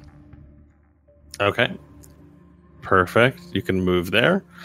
Any action or bonus actions? I will bonus action enter my rage, which unleashes the three damage flames, which would touch the orb that Hope is in if that has any effect. Uh, okay, so you're using a flame burst, sorry? Yes, yes. Okay. Um, perfect. So you're going to flame burst Diantalis for three. Yep. All right. Anyone else affected in the area? I don't think so, except for Hope, and it does no effect on the uh, the sphere. Cool. Okay. Perfect. I'll mark his three. Okay. What else would you like to do? I will attack Diantalis with the flamey sword, but not recklessly, because I don't want to give him advantage on his three attacks. Okay. It's all attacks against me that have advantage, not just the first one. Make your attack roll, please. All right. First attack is flying out, and it's going to be a 25. That's a hit. Let's hook him up. Gonna hook him up with math time. Math time. 13. It's Thanksgiving weekend. Math is not as good for us on these kinds of 21. 21. Oh my god. Okay, so you hit him for 21 points of damage. The flame sword pierces him, burning his uh, ethereal flesh, whoosh, leaving a scar. But the scar quickly closes over. Uh, you can't tell if really this is damaging or not, but it appears to be painful as you sear uh, his chest with that. Your next attack.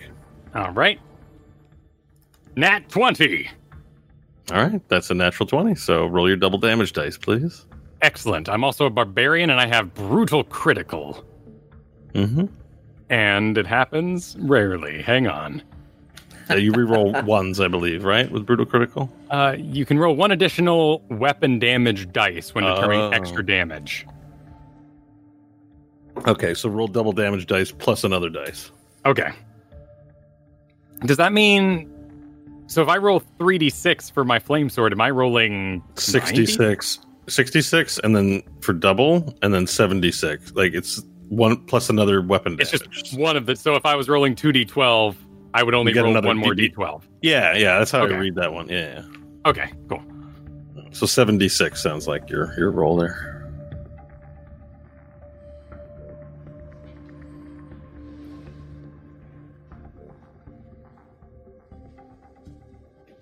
So we're at 27, 32, plus the rage damage.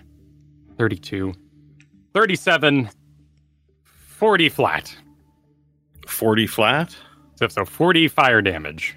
Okay, perfect. You do 40 fire damage. Okay, so this is a significant blow as you do 40 fire damage. Uh, all right, perfect. Okay, so you swing out again with your sword and you just catch him off as he maneuvers around with the scythe swinging. He gets hit with one, you know, he takes it.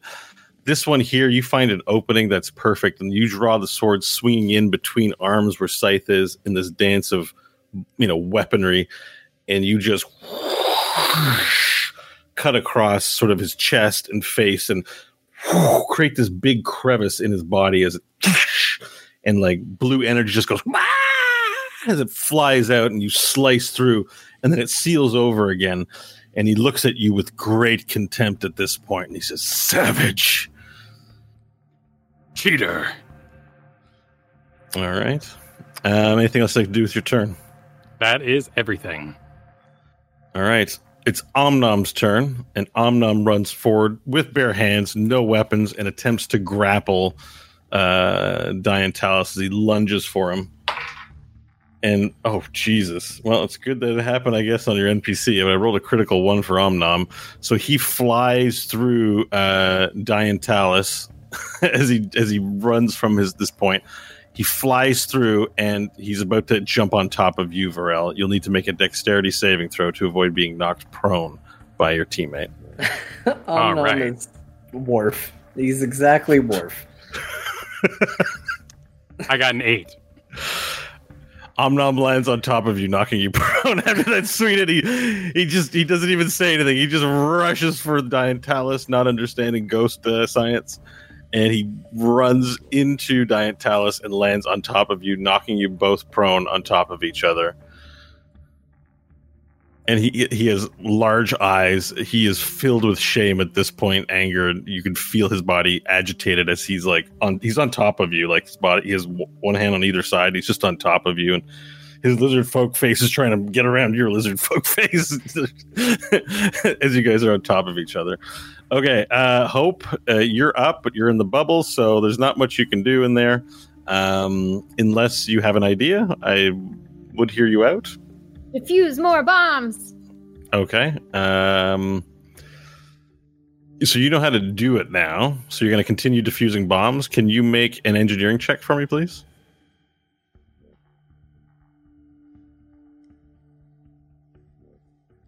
Twenty-one.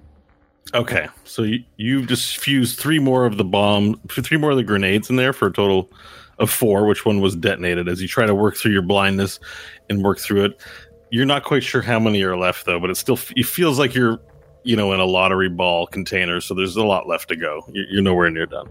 Okay, um, turn. So Diantalis looks around. He look, you know, he, he's this is all in fluid motion. He swings out, he swings out, he gets hit, he steps back, and he immediately reacts in panic and fear. And he, he, he the scythe, he leaves the scythe hanging in the air, and he leaves his arms out, and he takes his arms low, and he goes, "Eringo Dunstira!" and he lifts up his arms, and immediately the ground comes alive with vines as you hear rumbling in the ground below, and then vines start busting through the earth at the feet of all of you, including you, Nash. I know you're not on the ground, but the roots come firing out from the ground underneath you, attempting to grapple all of you, but Stanley and Hope. So, Omnom, um, Omnom, Varel, and Stanley need to make strength checks, please. Wait, I thought you said not Stanley. Sorry, Nash, Varel, and Omnom need to make strength checks. Strength Strength, checks. strength saving throws. Oh my god, I can't speak today. Strength saving throws, please. Uh, 16 for Nash. All right. 17 for Varel. Okay. Sorry, I'm just getting my. All right. The spell text. Ah, what did I do with it? No. All right, here we go. Perfect. Okay, so you and I'll do one for Omnom as well. Nope, you were all restrained by these uh, and entangled by these roots as they climb up and they wrap around your leg and your arms and they begin rooting to you to the ground, including you, uh, Dragon Nash. the, the the vines reach up from the ground, circle around your body, and pull you to the ground, and you can't move as you're strained. Uh, so Varel, Omnom, everyone here is restrained. I'm gonna mark that you are stapled to the spot you are on on the map. So do not move your token, please. Um, restrained. Okay, perfect. Now, uh, as he restrains everyone, uh, Stanley, Diantalis turns to look at you, and now that you're above on the cliffside, and he says, principle is more powerful than you could ever know. And I'm the only one who can defeat him. Fools! And he begins marching towards you, and he flo- he floats up uh, into the air, and he floats at your eye level, and he pays like no mind to to the rest of the party uh, entangled currently. Is your turn, Stanley? All right. Uh,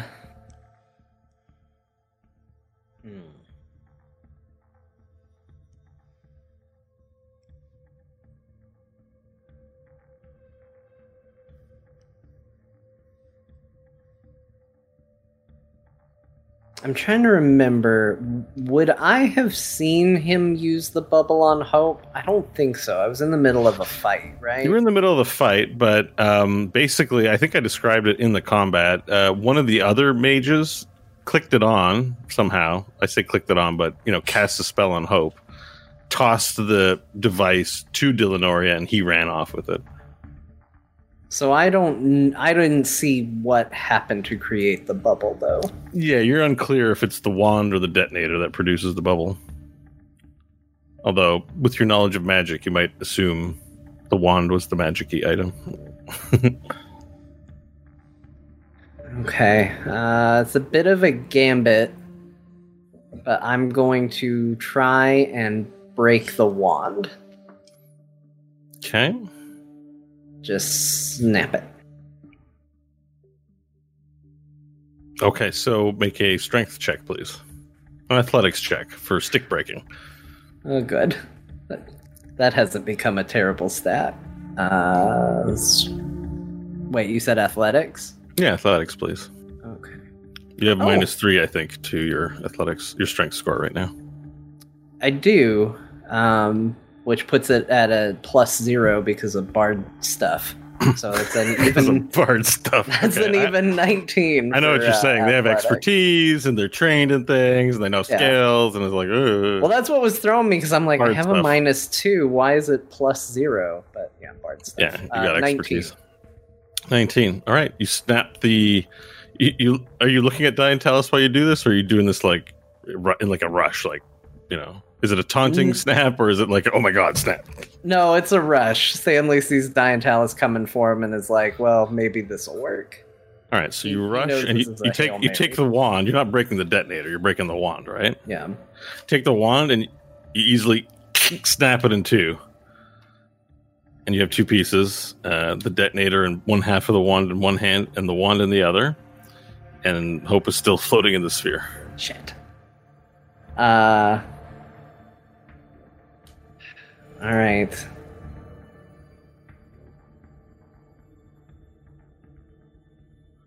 I assume Nash told you this happened in a movie and it worked in that movie, and you believed him, and then you're like, "I'm never listening to Nash again." that happened Well- uh, like off camera. I don't know. I tried to spell in the bubble. That didn't work. So maybe the magic was in the wand. I think there was a logic there, but yeah, I get the logic. Just magic items tend not to be so breakable in that way. that's a good point, actually. Uh, okay. The only thing left, I guess, is a bonus action. We're gonna try and fly diplomacy into Diantalis's back while he's floating there. Sure. Let's make your attack roll, please. Oh, that's not good. It's a 14 hit. All right, so it's like as though he has eyes in the back of the head. He floats harmlessly to the side a bit, and the sword passes through, uh, you know, in through air, and then he floats back into place. Evil smile upon his face. It's the look of inevitability. Yeah, I think that's it. I think that's all I got. Nash, you're up. All right. Can't move, right? You can't move. You're restrained. Uh, at the end of your turn, you can make a strength check, but at the end of it, so Okay. Um your movement is zero, and your arms are not free for gestures for spells. it's the worst dragon moment ever. Can I uh I want to I guess I'll bite the the vines cuz anything I try to do damage-wise is going to hit everybody over there. Okay. So Perfect. I'll attack the vines that are holding me with bite. Okay, make an attack roll. Oh shit. Hold on. I forgot to put it up.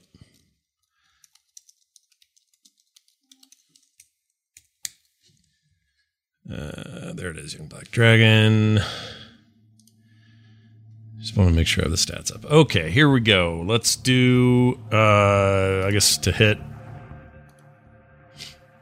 Let's see, bite, and I can't claw right because my claws are trapped, so I can't multi. Uh, I mean, you could probably free an arm to try and claw if you want. You're just restrained, which means your movement is zero. All right. Well, I want to. I want to do a multi attack, which is both claw. Uh, or sorry, Actually, you can, you claw. can use your you, you can't use your. It's too difficult to use your arms freely for magical spells, but you can use verbal. Um, anyways, you want to attack it with a claw? I mean, if you'll let me, that and bite. Yeah, you can. You'll have to do it with disadvantage, but you can do it. Oh, let me think though. Maybe I should just do bite without di- uh, uh, no disadvantage on bite though, right? Not at the moment. well, how does? I mean, can I even do that with a multi attack? Because it's Yeah, so just act what your character would do. Don't think too strategically. okay. Well, I'm gonna bite. Is what I'm gonna do. Okay. So here's for hit. Uh, twenty, dirty twenty. Okay, perfect. It's a hit to roll your damage dice. Okay. Uh, what did I do? Bite? Did I say bite? Yeah, bite. You said bite. 2d10 plus 4. Here we go.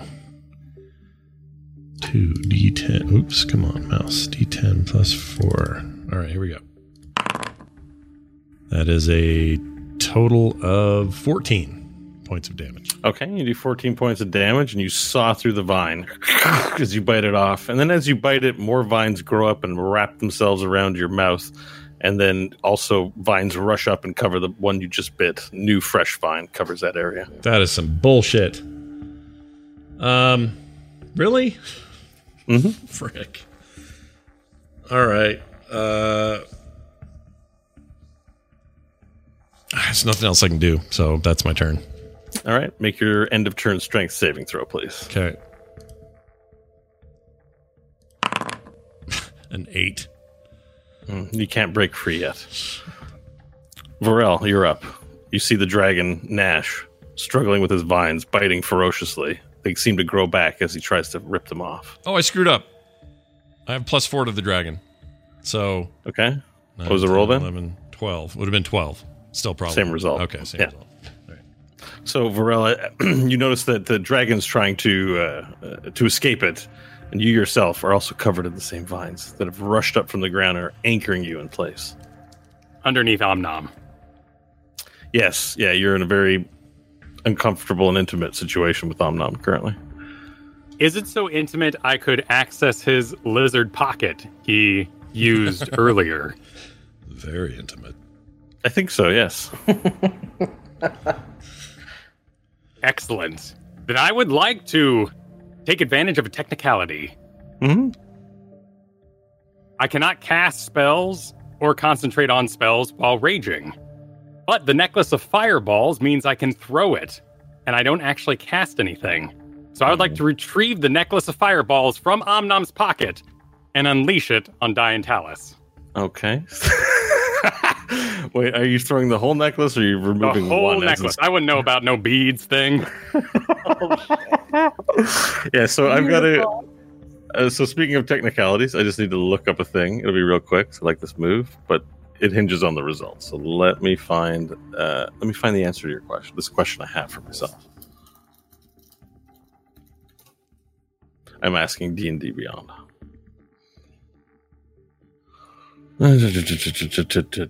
Yeah. What does it tell you? What does D&D Beyond say?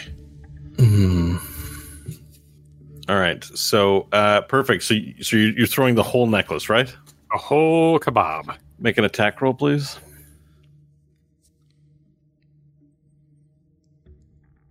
It is a spell item. So it automatically reaches its trajectory, I believe. But if this is a circumstance, I understand, but uh, well, are you committing to the action or no? I'll need your commitment before I give you the rest of this information. the problem being that Varel's dexterity is not good and I'm surrounded by friends, so I'm hoping for an edge kind of targeting location. I understand. Okay, so we're going to count this as having happened because you pretty much committed to it and flourished and everything else. That's a card laid. Um, you're not attuned to the item, so you're going to throw it at Diantalis. Oh no. I need an attack roll, please. Okay. That's, that's going to be great. Sorry, I'm like mm, I don't know if you can just pick them up and fire them. Each other here. Oh, It is a six. I thought that was a great idea. Even though I think it was going to get me killed, I liked it. Yeah. All right, so you take the necklace of fireballs. A hand emerges from the pile of lizard folk and vines, and it goes to throw it. You know when you throw something and it's supposed to go one direction, but it goes ninety degrees to the right or something. It's so bad of a throw. It just flings out to the to the right in the absolute wrong direction, and uh, you know it lands. Uh, I don't have a great token for it, so let me just put uh, this deer here. Yeah, why not? A deer. Yeah, don't necklace have- of I just don't- fireballs, I just don't have a necklace they're token. Sorry. Basically the same thing. It is not an attune required item. Is it not? No, it is a wondrous item of no attunement in, Really? in my inventory. It- looking it up. That's what I was looking up, but I I Oh, made no. a call. But if we're gonna say no, it's not to a dead. I mean, my, All right. my dexterity throw is still crud. Because I see the logic in that it's not an attunable item. Like that's why I was like a little curious because most items require attunement like that, right? Um, hmm. All right, I found it on D and D Beyond, and it simply says you can use an action to detach a bead and throw it. But I'm not Yeah. thinking about it. That's, too much. that's what it says here too. That that's why I was like it was silent on the issue, but I think attunement Yeah. is, is required for any magic items. I added it for fun. It does not. Uh, it does not require attunement. But I mean, D- It does, DM say, it does it does say some magic items require attunement, so we're not talking about a hundred percent uh, thing here. So that's I think that might be the exception for this spell because it's cool. You can just detach them and throw them like grenades. So I am. I think we must have talked about this in the past too, right? I mean, we ex- gave it they to were- Omnom. they were they, they were explosive, and we were worried about them. And he had them in his you know penis hole, and like you know. Wait, is that the pocket? well, no, Orp did. Sorry, that's where that's Oh, where this okay. Oh, that's where this item was first found was in the urethra. right. So long ago. uh, so like a massive urethra. Um, so I played bass for them in high school. Massive urethra. Um, Yeah. all right. Anyways, I'm gonna stop this. Um, I'm gonna make a ruling because my memory tells me that these are meant to be explosives, and we're gonna walk this all back. And you you clutch the whole clutch of fireballs, and you're throwing them in his direction. Yes. Okay, then let's have this happen. As I don't know that they I don't know that they require attunement. That's what I, th- I and I don't think we played with it that way. So I'm gonna walk that Well, back. and I'll Also, can. I throw in this little tidbit here? It says when you throw the whole necklace as one action, increase Uh-huh. the level of fireball by one for each bead beyond the first. Thank you. Oh, There's our answer. Thank you. Hope. That's amazing. You figured it out. We're gonna do this. Let's make it glorious. We're gonna do this. Uh, how many beads were left? I don't remember. Five, I think. Uh, I don't know. It says 1d6 plus. This damn necklace. I forgot about it when I brought Omnom back. I don't know where my note is on this fireball necklace. I forgot about it entirely. I think there was five. I don't think you cast a single one on there. I think it's a fully no, loaded. we didn't. We got it and we gave it to Omnom almost immediately. Because we got it after Orp died. Okay, yeah, that sounds about right. All right, we're gonna. It's either five or seven. I think it's five. That we sounds right go to with- me. We are gonna go do with five. five. Someone who's in the blast radius, we should go with five. All right, so that means you add a level for every bead on there. So instead of a third level spell, it's an eighth level fireball. Is that right? Uh, Okay. Yes, increase the level of fireball by one for each bead beyond the first. Oh, beyond the first, so that would be four plus three is seven. Um, Nash, how many dice is a seventh level fireball? Do you know? Uh, seventh level. Yeah, Na- uh, Varel's gonna need it. He's making a big fireball. I don't know. Um, hold on, I can tell you. Real We're quick. working on it. It's gonna take you know thirty minutes, but we're gonna get there. Uh, let's see. When you cast a spell using spell. And I- I Okay, think so it's one d six uh, for each slot above It- third. We're at six, so uh, right now, hold on. Where is it? Where the hell's the damage? Oh, 11 d six. So twelve so it's six. 8d6 by default. That's at Mhm. third level. Each fourth, starting at fourth level, it's an additional d6. What Yeah. did we decide it was? So right now, uh, or sorry, uh, uh, Seventh it would be twelve d six total at level seven. It's eleven d six at level six. Oh no, no, no, I'm sorry. That's level twelve. That's totally So what does the text say? It says add add two d six for each level or something yeah. like that. everything past It fourth. adds. Okay, this is what it says, Bo. It says when you cast the spell using a spell slot of fourth level or higher, the damage increases by 1d6 for each slot above third level. Oh, Yeah. easy seventy six then. So it's Okay, the same. sorry, yeah. I'm It's- looking at the wrong number. That's right. Seventy six is correct. So it's 13d6 total. Oh, oh, was it's one d six. Okay, I got to read this myself. Now I'm super all over the place. I'm I'm so like, sorry, everybody. it's okay. It's okay. We're arriving at the right answer is part of the fun. This is the meat. Oh, you know what? I can.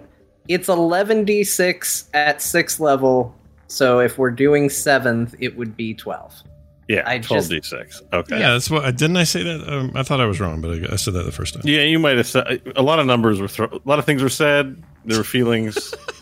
Things happened. It had been hurt. I think we're recovering now. As Yeah. long as we keep open Is it able Yeah. to exceed six level though? Is that Uh, well, the, Is the that necklace a can. The human necklace, limitation? the necklace can because it has the beads to do it, uh, so to speak. So, um, 12d6. Uh, I'm going to need to make a dexterity saving throw. I have one final question because I'm bringing it up in front of me here. It's a 20 foot area. Is that right? 20 foot radius, so 40 feet. Okay. And you're centering it on Diantalis, uh, sir? That depends on if you would let me aim it, you know, above him, further out by him, you know, get it away from 30, 40. Yeah, I mean, friend. you you can shoot it somewhere in your vicinity quite easily. If you're shooting it out more than 20 feet, you'll have to make a skill check because you are, you know, Omnom's lying on top of you. You're sort of peering around his body to make the shot. Uh, you don't have a good vision very far from you. So if you're firing it more than 20 feet away, uh, it'll require an acrobatics check, which could mean that you throw it in a direction you don't intend to. Yeah, let's go. Uh, shoot, that's going to be only. Omnom's physically on top of me, right? Yeah. Okay. Wait, hang on. Oh, Stanley, you poor bastard. Okay, never mind. Uh, everyone inside my aura has protection or uh, resistance to fire, so Omnom is he's going to be okay, ideally. Thank But Okay. Stanley is just barely outside the range, so we need to Mm. make sure that Stanley is okay. So let's go with like, can you drop me a fireball here? Hang on, I'm just making a 20 foot. It's supposed to be 40 foot centered on a square, which is really hard to do, but okay. I'm going to increase it to nine. There we go. So that would be the center of the fireball there. And Stanley would be hit by the edge of it there. Yes. Okay. Let's uh He's on a ledge. Yeah, but he's standing right on the ledge. The flame Okay, will, so will uh, hug his face. so even if I detonated it at the bottom of the ledge, it wouldn't like flame straight up past him. Yeah, this is a crazy ass fireball. Okay, okay. Everything gets uh, touched. Poop. And that would leave Nash getting hit. Yeah, but, But remember, I've got my dragon. own. I've got my own health pool, That's Yeah. right. so I Okay. Yeah, Wait, does Varel really think about t- this stuff, or does he just take a weapon and throw it at the bad guy? Yeah. This is very strategic. Yeah, no, it is, and I'm in a rage too. Yeah. rage two. Yeah, What a I think you did it. I think you Yeah. could die. Not- I think you did it. Yeah, Realistically. yeah, yeah, I did. I, All right, I'm not trying to tell you how to play your character, but there's a sense of that. I throw it at the guy. That's what I do. That's what I do. Yep. And we had all this, con- and I'm like, no, you can't. You can't think about it now. Okay. we've we've descended uh, into Wonderland. All right. All right, Um, all right. So you fired at Diantalis. What's my DC save, please? Uh, the on neck- Yeah, the necklace, I believe, has the save says- itself. Yeah, I'm just looking it up. Here. 15. I have so many tabs. Sorry, that's why it's hard. 15? Okay. Yep. On dexterity. Okay. All right, that's a save from Diantalis. Bummer. Um, okay. Gotta roll a dex save, right? Yep. Hope you're Alright. safe. We Uh, rely on physical dice for a roll this For important. real and Omnom, are- you're in the blast too. Although I guess are you immune yet to fire or no? I am not immune, but I can still make a save and then reduce the save further. So you need to make one too in Omnom as well. but I'm restrained, correct? You are restrained. Which I think I am means- going to use my DM inspiration Oh yeah. Okay. Still have it. because my first save was a one. Oh, that's a good time to use your inspiration. Let's. Ones are not auto that. failures and only for attack rolls. So this is a saving throw. 24 would be the dex save. Wow, that's a big spread. Okay, Stanley saves. Uh, Omnom saves. Diantalis saves. 11 for Varel. Uh, you fail. Okay, so roll your 12d6 damage dice, please. Okay, there we go. The dice are out. They look glorious. 42. Oh my god. All right, so that's 24 damage for Omnom Diantalis. But reduced oh. by half for further for Omnom because he's in my range. Okay, so he takes 12. Diantalis takes 24. Stanley doesn't get reduced, right? He's not in your range of He's your. n- not, Not in in range. range, so I take right. 24 is the half damage. You on take that? 48. Oh, I take Well, 48. he, he passed. Oh, you I passed, passed my- 24. yeah. Yeah, 42. 24. 42 is the number. 40. Wait, where did we get 24? yeah, I heard 24 is half of your original number of uh, 48. Oh, it's 42. Did I say 48? That'd Oh, be my sorry. That's 21 for everyone then. Maybe Cool. I misheard. Oh my god. The math good. is insane. So All right, I so- take I yeah. take 21 having failed but still having resistance.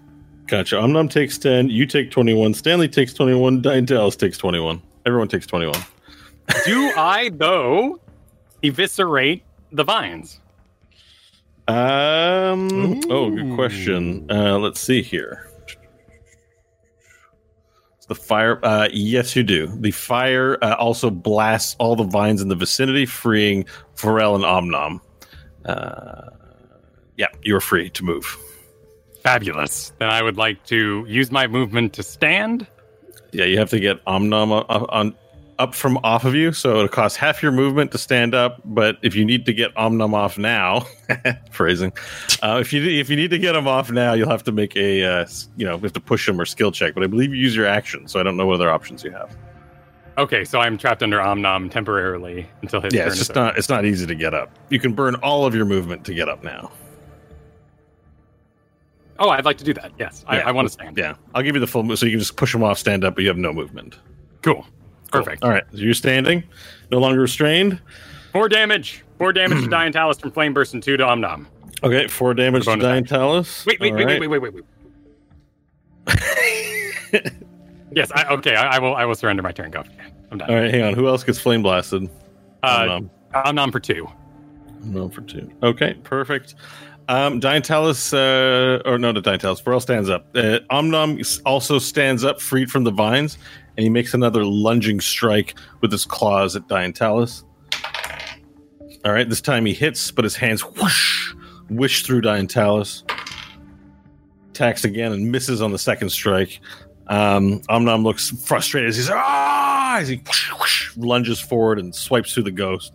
Hope, uh, it's your turn. Uh, if you want to make a roll for a number of grenades detached, but it'll be real quick. So, unless you have any new ideas for me. Nope, still going at it. Uh, uh roll a one, a natty one.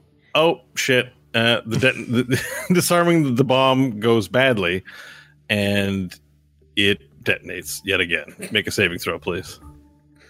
Wisdom, correct? Yes, please. Thirteen. Okay, this time the effects of the grenade take hold. Actually, no, thirteen was a pass last time, wasn't it? I don't have the number up in front of me.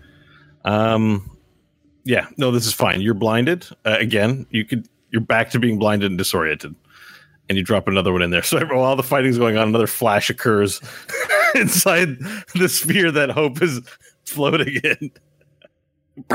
No one's gonna kill me. I'm gonna kill me. All right, and then it's Diantalis' turn.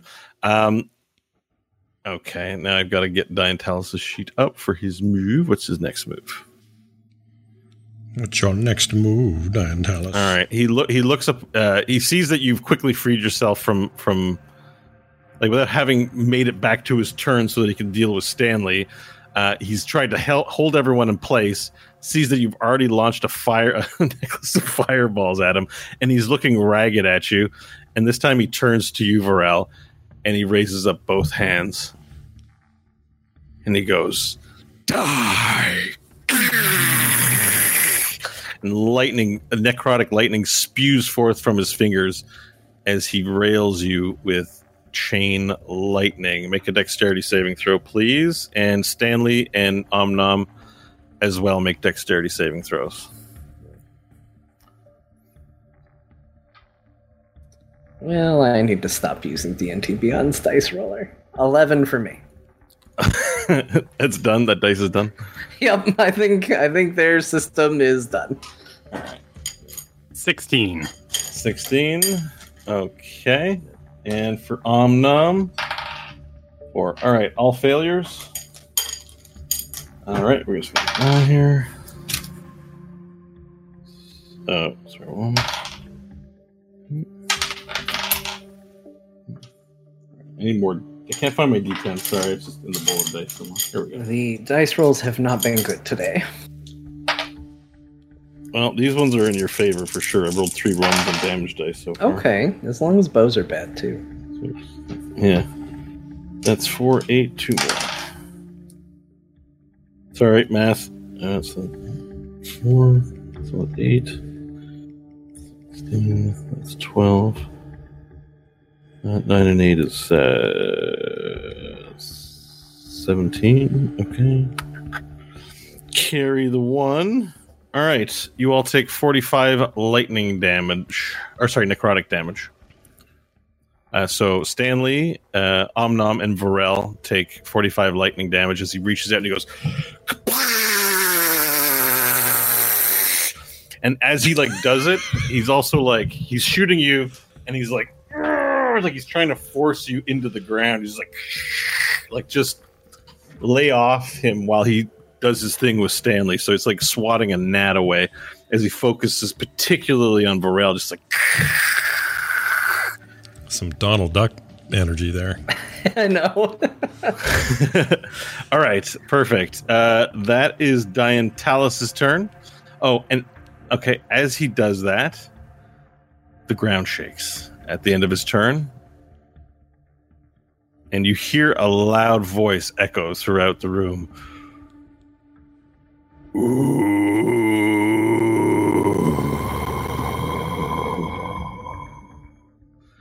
And then you hear, and um, and then you hear as the fireball goes out and the smoke begins to clear and the mushrooms are all on fire so there's this smoke billowing in the center room you hear and a little a large shadow crawls out from the in behind up above the ledge. You notice towards the back there's this darkened area. It's mostly mushrooms in the back but there's this darkened area where perhaps there's a cave deeper down. And from this cave entrance you see two large columns of sort of smoke billow out and then large sort of glowing eyes with the light of what the explosion of what's happening lizard like eyes glaring back from the darkness Shit. um Seems that bad. brings us to stanley's turn and it's coming from behind you stanley this very large sound that echoes throughout the entire room Hmm.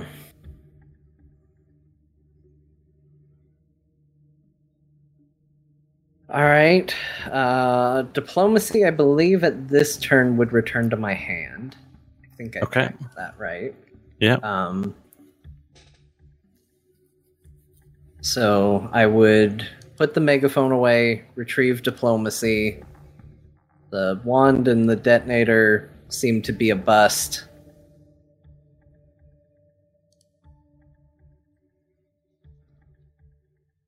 Hmm.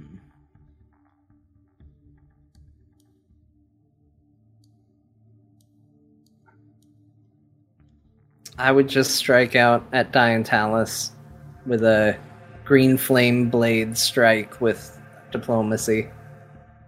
That's Okay, about all I got. Perfect. okay Nope. 13 to hit. 13 hit. You missed. Okay. All right. Anything else you'd like to do with your turn? That's it. All right. Um, Nash, is your turn. Okay. You're still tangled in, in vines. Roll20 just died on me. Um, so I'm kind of impotent at the moment. Mm-hmm. Nash, not me. I'm fine. Um, hmm.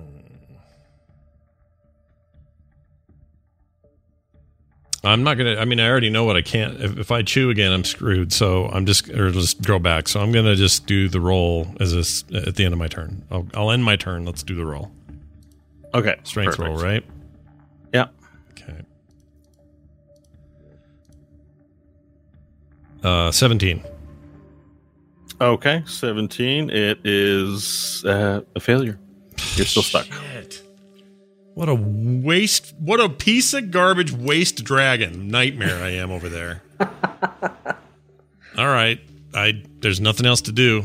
I'll just do a big kind of sound and then that's my turn. All right. Varel, it's your turn. All right, I am standing. I would like to use my bonus action rather than flame bursting to use the Eye of Grosjean to look at him for weaknesses. Ah, perfect. I like this. All right. Uh, is there a roll necessary for this? It's been a while since I've seen the item. Yeah, it- let's see. Savagery, we got the. Dorgil Savagery. No, not quite. Let's see. Uh, hang on. It's been a while. Uh, Eye of Grosjean. Watches opponents for opportunities to dominate them as bonus action. You can target a creature and immediately learn one of its vulnerable types if it has any. Okay, perfect. If it has more than one, you can repeat it. And if there's none, you get advantage. All right, so let me reveal to you a vulnerability. Um, so you happen to notice during the fight that in one of the initial attacks, the destructive wave, you know, had thunderous effects and radiant holy effects. Not magic you've seen very much, but has, you know, white wisps and searing, searing, the searing hot whiteness to it that you can't match with your own flames. That seem to be particularly effective against the form of Diantalis. So, radiant damage is vulnerability. Okay.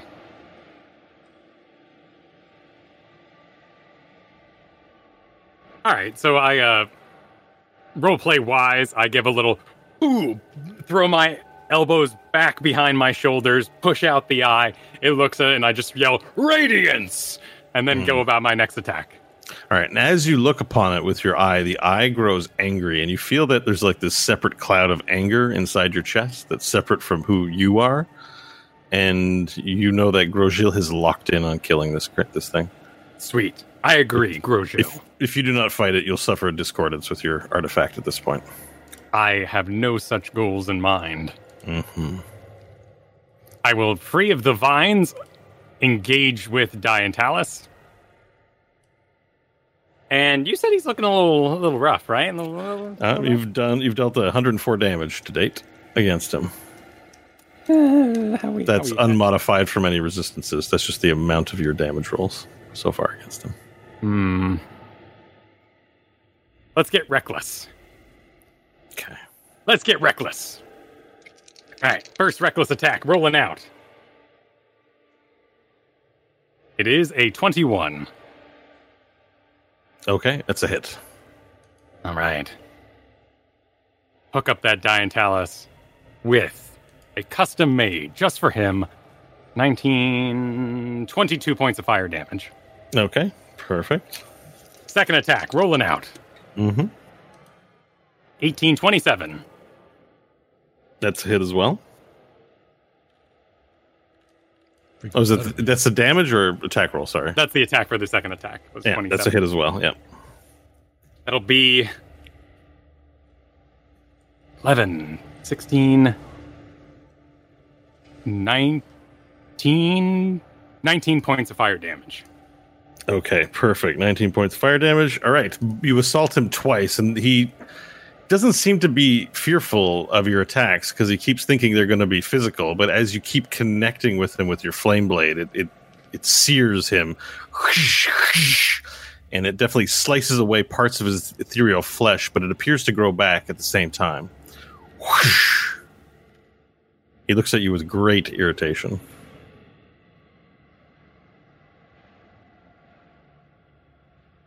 I'm done. Okay. Turn complete. perfectly. Uh, perf- uh, sorry, perfect. Um, Perfectly. Omnom, um, you go to see if he'd join you in the fight, and you look back and find that, well, there's only two stumps of feet left where he is. The chain lightning destroyed him? Oh Pour one out. no! Oh, let's have a moment here. Damn. Truly was the wharf of this show. I At least it. we got the necklace of fireballs. Man, brutal. All right, Hope, you're up. Okay, seeing that Stanley took the detonator and everything, she's gonna stop trying to um, take apart the grenades and she's gonna take out her dagger and start stabbing at the bubble. Okay. Uh, make an attack roll, or yeah, you're attacking it. Make make a couple attack rolls. First one is a 22. You hit, and it seems impervious to your knife. Don't bother. You don't have to bother rolling damage. It does nothing. Okay. Said that Yeah. with such Uh, she'll sadness in her voice. she'll, she clearly cusses loudly inside the bubble, though nothing, no sound escapes. And then she'll go back to the grenades. Perfect. All right. Um, that brings us to y- back to Diantalis, who again eh, occupied with Varel. All the aggro's on Varel. Uh, turns to face you, Varel, and then brings the scythe back into his hand and begins swiping once through your body. Nineteen. Are you, you have any extended AC, or are you Nope. vulnerable? Yeah. That is a hit. All right, 10 points of necrotic damage, and make your wisdom saving throw, please. I'm great at these. Eight. Uh, you have mi- permanent minus one strength and dexterity. That scythe sucks. He brings the scythe in again for another swing, uh, this time 17, so I, that's a miss for you, right? Correct. Okay, even with the lowered dex.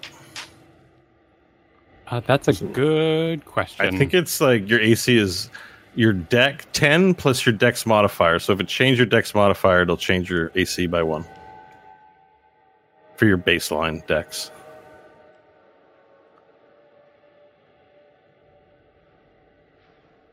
Hmm, this isn't updating correctly. I need to go into Okay. Uh, what's your I did. base dex? What's your base dexterity? 18. So plus Wait, three. hang on. Barbarians might get it from their strength. Uh, you're right. Or no, they have unarmored defenses. So I think they just get 13. Like I think they actually get more baseline. Oh, that's just for the AC part. No, okay, looks like it's working now. Oh, if you click on AC, it tells you uh, 10 Okay, so armor. my AC is 17 now. yeah, you get plus two dexterity bonus, and then a plus four unarmored bonus. I think that's from your class, and then plus two shield, the Eye of Grosjean. So uh, if your dexterity goes from 12, from 14 to 13, you still have plus two, so it doesn't change your AC. So this doesn't hit. Cool. Okay, cool. We figured it out. And that one doesn't hit as well. So he brings the scythe in again twice. Whoosh, whoosh, and this time you as well are able to duck and maneuver around it as the large scythe swings come towards you. And as he floats down, he stands on the ground. He swings towards you. He's trying to combat you. Uh, Stanley, you hear from the back again. And from the from the back, a large beast comes. A large black dragon comes flying out from the black from the back of the room, circling around. Um, you'll need to make a dexterity saving throw as he's traveling in your direction. If you'd like to get out of the way.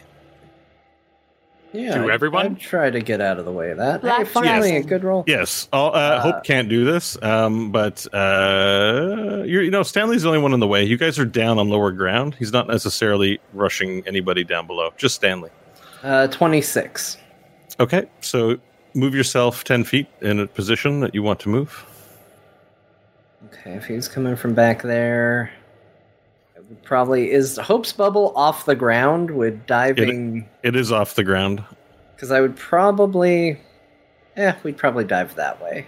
Okay, perfect. Although I So think that gives Diantalis an opportunity attack. as it flies through, uh, Hope it bumps it bumps your bubble, and your bubble floats out, hits this thing like a pinball, bing, and then you kind of float, uh, bing over here, and then that makes you float, bing over here, and then you go bing over here, and then you go bing to the back of the wall over here, and then you go bing to another part of the wall, and then you end up above Dillanoria, bing over here, and then bing over here, bing, bing, and now you're in this bubble in this small area up to the top, and your bubble's just going bing, bing, bing, bing, bing, bing, bing, bing, bing, bing. And it's making a really loud noise, and actually, it's not making any noise. You can't hear any of this, but you're just now sort of floating, and also you're floating upside down. Like it doesn't just move so that you're up; it's a sphere So you're also kind of tumble drying, like you're in a drying machine. so the whole thing's going nuts as you the sphere is bouncing all over the room now. It's like bring, bring, bring, bring, bring, bring, and everyone can see it. Okay, happening. Um, That's the dragon. worst part.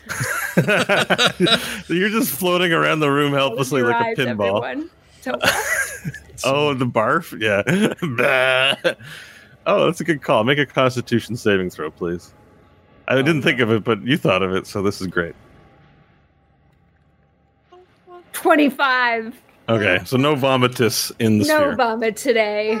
All right. Um, the dragon flies out whoosh, and it lands on top of Diantalis, gripping him in his claws, and it drags him across the dirt over here. And the dragon, like, is, takes it, and he's like he can grab onto the ghost. It's really weird. And he's taking it, he's going kabam, kabam, kabam, kabam with his eyes, like, kabam, kabam, kabam, and then he holds it and he goes like this. He goes, ah, and he blows fire. And it's like, trying to just completely extinguish the ghost like it's some sort of like some sort of feral animal trying to kill like a little beaver or something like that just you know like a lion mangling the crap out of some little creatures just trying to absolutely destroy it and you can't see anything at this point as the dragon's corpse uh, has covered everything except for the light of the fire as he shoots it out and the banging bang bang bang. And then uh, there's a reaction and you you you see electricity cover the dragon form. And the dragon's form like and then a large opening opens up in the top of the dragon and this wave of blood fires out. And and finally like the dragon slumps over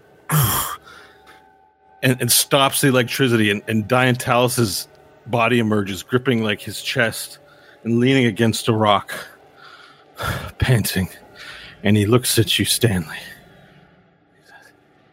Sooner or later you'll run out of friends. And we'll finish this discussion then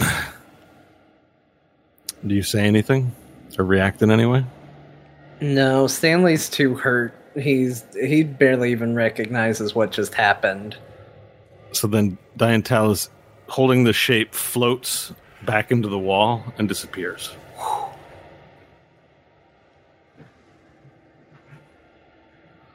Combat is over. What do the vines do now?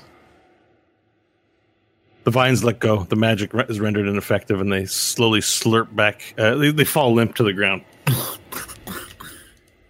All right. I'm staying in dragon form for now. You hear large, loud panting coming from the sudden dragon that emerged from the rear of the cavern.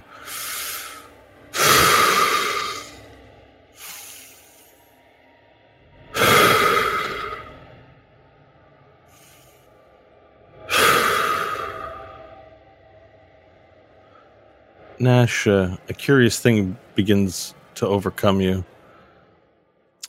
In dragon form, you begin to feel a wave of anxiety wash over your body. You feel like you think everyone's out to kill you. Everybody in the room? Just the whole world. The whole world. You have this feeling of the walls caving in, and you start to get very scared.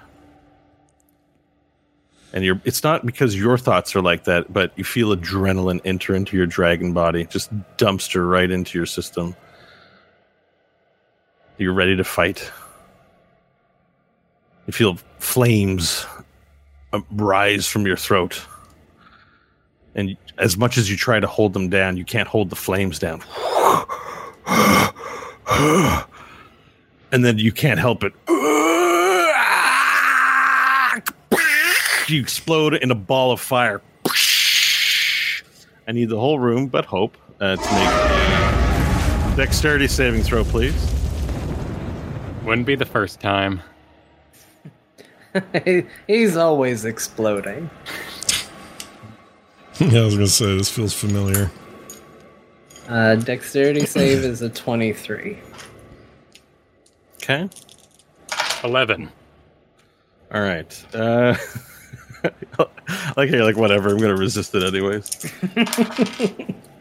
Uh, 9, 19, 22 points of fire damage uh, that you both can split in half for 11. Stanley is down. Okay. And not only that, but as soon as that happens, uh, Nash, you also are feel like vomiting fire as well. Make a Constitution saving throw, please. Okay. Oh wait, let me check Jagged. Stats plus three. All right. Oh jeez. Twelve. Okay. You belch out fire. How much does your uh, fire attack do again? Uh, fire attack does. Uh, Here it is. Acid breath, which is. Oh, I'm reading the wrong one. That's right. Okay, 11. 12d8 acid damage in a line. All right. And we're going to pick a random line here. So just a second. Isn't it just eleven d8? Why is it twelve? Oh, maybe it's 11d8. Should be sorry. eleven. Yeah. Um, I'm just trying to think of the. And it's a 10 foot line or 15 foot line. It says a five foot wide, thirty foot line. Perfect. Thank you. Okay. So uh, I'll do it from here. So right in Varel's direction, you're going to shoot acid. Varel, uh, make a uh, make another saving throw, please. Dexterity. I've never regretted dragon form as much as I am today. Holy shit. 16. All right, you fail that throw. And I'm going to roll the damage for this as well, please. Sorry, we're almost done with all this business.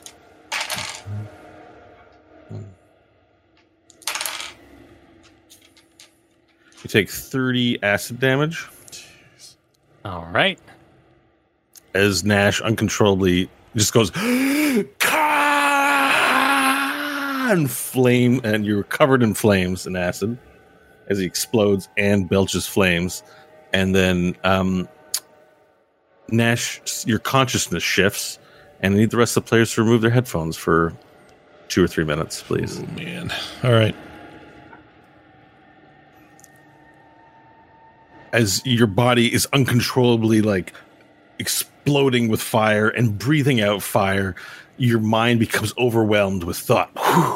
And you fall in, your head just slips down and goes. Your head falls down onto the ground, and your thought slips into this place that you've been before. Do you remember back in Tiet Kala when we started the second leg of the campaign? And you were nothing but a floating heart, I do. floating through fire and dust Yeah. and a voice told you on earth was the secret to your destiny and you have that same feeling right now as the fires flame up around you and you're again back you're just a heart floating through space floating through fire space just fire everywhere and finally a voice calls out to you and says mother Mother. You found me. Mother. Mother. Release my mother. All right, we can headphones back on, please. All right, Nash is unconscious uh, in dragon form before you. His head just sort of slumped down. Uh, Stanley has fallen to zero hit points and will need immediate recovery if you can. And Hope is bouncing around somewhere in the cave. Omnom is dead. What's No Let's get the pressure, dragon. Varel. Yeah, no You're on your own. what's the state of the dragon that flew in? Uh, he's in a slump, and you just hear you hear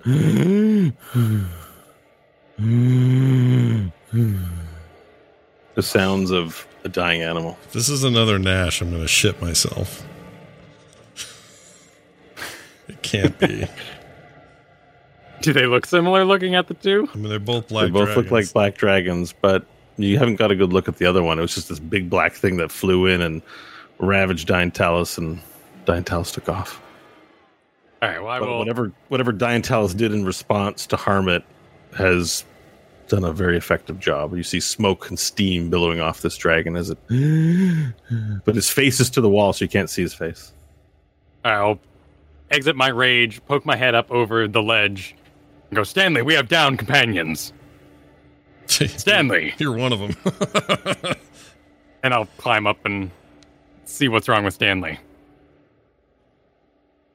Uh, so Stanley is um, his clothes are all black and charred from fire, and he's lying unconscious on the ground, uh, having fallen victim to the many wounds he received, likely from Diantalis, uh, which left no mark that you can see, but you definitely saw the, the scythe swipe through him several times. Yeah. Okay, well. Oh! Uh, you're good at this. Um, and I'll start rifling through his bags to find a medicine kit or potions of some kind. Um, let me see. I don't know if I have one. Any- oh, I do have a healer's kit in there. There is a healer's kit in there. Okay, does it come with instructions? Do you read common? I can read, yeah. I'm capable of reading. Okay. Uh, this kit is a leather pouch containing bandages, salves, and splints. The kit has 10 uses. As an action, you can expend one uh, use of the kit to stabilize a creature that has zero hit points without needing to make a wisdom medicine check. That's all it Uh, so it's a freebie as long as you know how to use it. Okay, but it doesn't say I need uh, requirements of knowledge or something, or training. No, an unskilled person can use the, the medicine kit. All right. Well, I would certainly use more than one use. I would lather that slab on. I would, To use the whole kit, then is that the deal? All ten Uh, uses. if it's if it's like a bottle and I'm supposed to use ten uses of the salve, it would totally all go, get dumped on him and then like rubbed All right. aggressively. mark mark all ten Yeah. uses used. Varel has used all of them. Hey, that's easy to track because they don't add a good way to track how many uses. So easy enough. He used the whole thing. Yeah. All right. All right. I put All my right, so you're now you're now stable, and you don't need to make death saving throws. Not that we started, but okay. All right. So now that he's okay, and you're oh you're at zero HP, so that doesn't bring you to one. You still have to rest now. So right, Yeah. it just stabilizes you. Yeah. So he's unconscious, but alive. okay. I think it's one HP, but I think it's unconscious.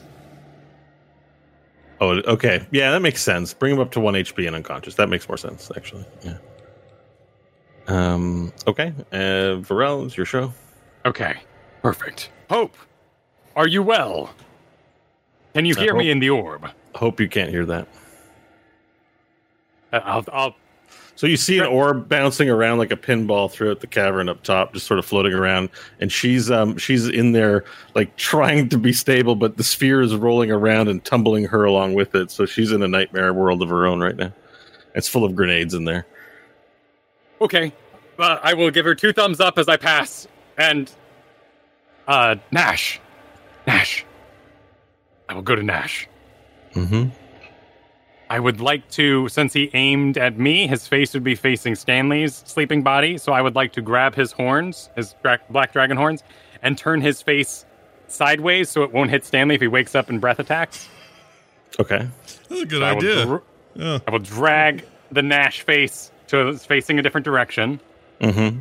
I will go pick up the Omnom feet, Mm-hmm. and I will run over to uh, Delanorda? Della? Yeah, Dillanoria. The Dillanoria? corpse- The Dillanoria. Okay, it's definitely a corpse when I get there. I mean, it's motionless, not breathing. Okay, I will. I will place the feet on it for now. So all the corpses are in a pile, okay.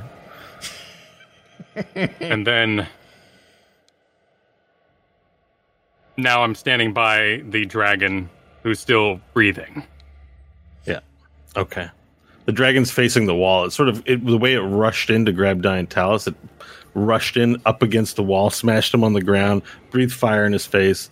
Diantalis did something in response, and he's just lying there limp, uh, facing the wall, like in the corner. Let me put it. Yeah, his body's like kind of there. It's, it's facing the wall. All right, at at a distance of you know, still standing by Della, I will in Draconic say, "Proud, noble dragon, can you move?"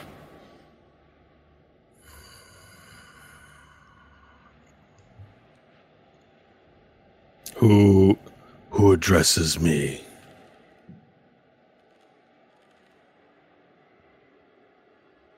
One wowed by your presence. You scared away our foe. Though I fear he has done terrible damage to you. Mm-hmm.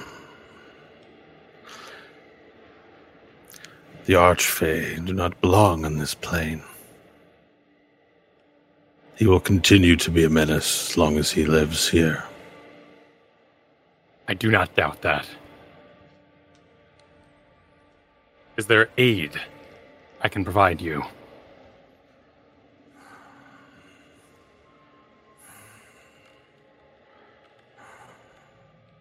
Rouse your companions.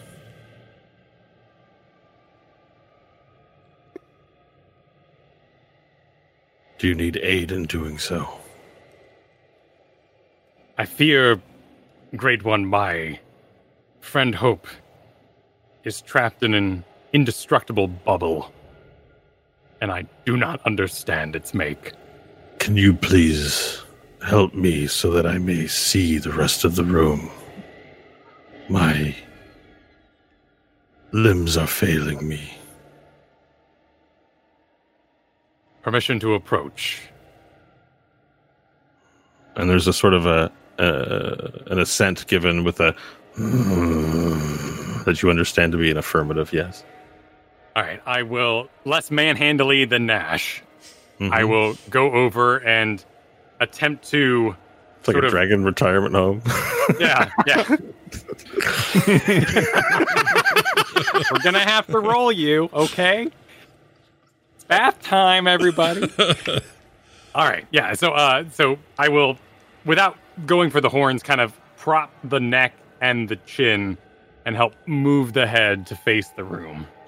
Okay, perfect. Uh, so taking your time doing it, you move the dragon around. As you notice, this is a black dragon that you're like the form of the species you're very familiar with because you've seen Nash change into this all the time. As you get close and admire the scales, you see that this is indeed a great black dragon. But you notice as you get more of his face, as you move things around, there's there's age and there's injury and there's scarring and runes all across his body where scales have been ripped off and markings have been put in uh, by people. He, he has the look of almost like a a bit of a laboratory rat, which you can kind of relate to uniquely yourself, Varel.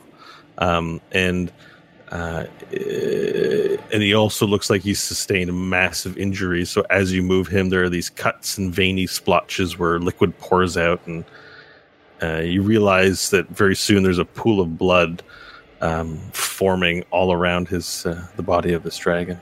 As you move him and he faces the room, he says, "Thank you. I will do what I can for your friends." And then his eyes glow and he says, Irekadan Roktish.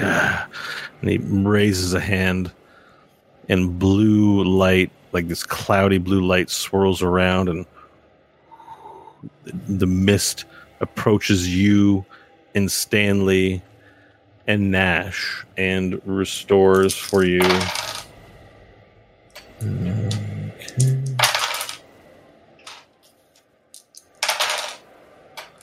Restores for you each 73 points of health Was I and rousing you from any slumber or okay. anything that you were in. So that includes you. all right? And uh, then he says, There's naught I can do for your. your brethren. We broke the stick that pilots are to. Oh, yeah, I think he's referring to Omnom when he makes that Oh, statement. okay, okay, okay. I thought he was looking at Hope bouncing. Yeah. Well, he's referring to Omnom and the elf that's Yeah. also dead. And, and Hope sort of silently floats by. The dragon doesn't pay attention, doesn't see it. Stanley will rouse and slowly, stiffly make his way down to where everybody else is. Did the heal spell appear to work on himself, the dragon? Uh, he didn't cast it on himself. That's Okay.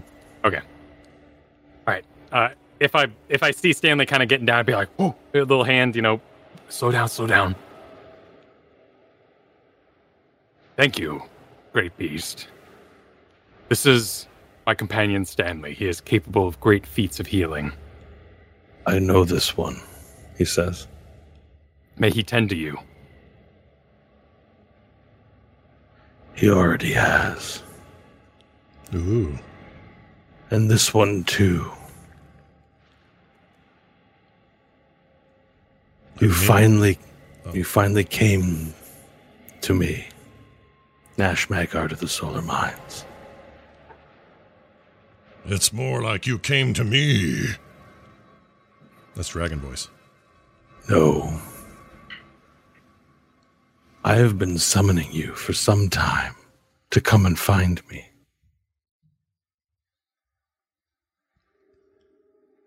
Wait. How did you find us here? I didn't find you here. This is my dwelling for my final moments in this world. Do neither of you remember me? He looks at Nash and he looks at Stanley. The memories of the fledgling, ra- fledgling races are so soft. You We- were the dragon in the desert, the one that was being kept in that prison. Yes. It is I, the very same. So you, I've- you left and came here. I followed you for a time, but you kept disappearing from my sight. I tried to reach out to Nash, your companion here, who bears the mark of my mother.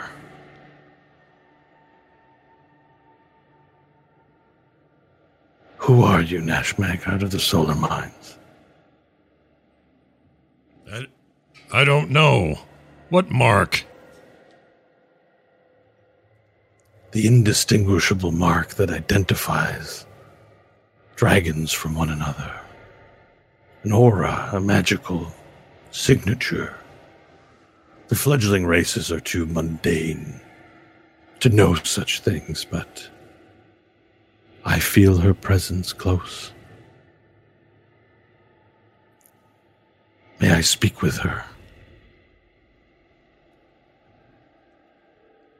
Do you know how? Do you have what you need to do such a thing? I have nothing. It is you who bears the mark of my mother. I, What have you done with her? I haven't done anything. I don't know how to s- summon your mother. And yet you take her shape before me now. Well, you've got to understand when when I was when I found the ability to do this, it wasn't explained to me where it came from. I could just do it. Care not how what happened to you. How is it that you have my mother's signature upon you? Where is this? Where? Where am I looking? And I'll start kind of shuffling around and looking Oh, at my so chest. you know that you have a dragon metal pacemaker, right? yeah. Okay, Is that what he means? that would be where uh, out of care, like just that would be the piece of dragon you have on you. okay. But it's not visible to the outside, right? It isn't. Although you look like a dragon right now, and he just said you look like his mother. All right, I'm gonna I'm gonna act like I'm looking for my keys and just kind of look around my big dragon body, like slapping around, going, "What mark? What mark? You mean? Do you mean this heart?"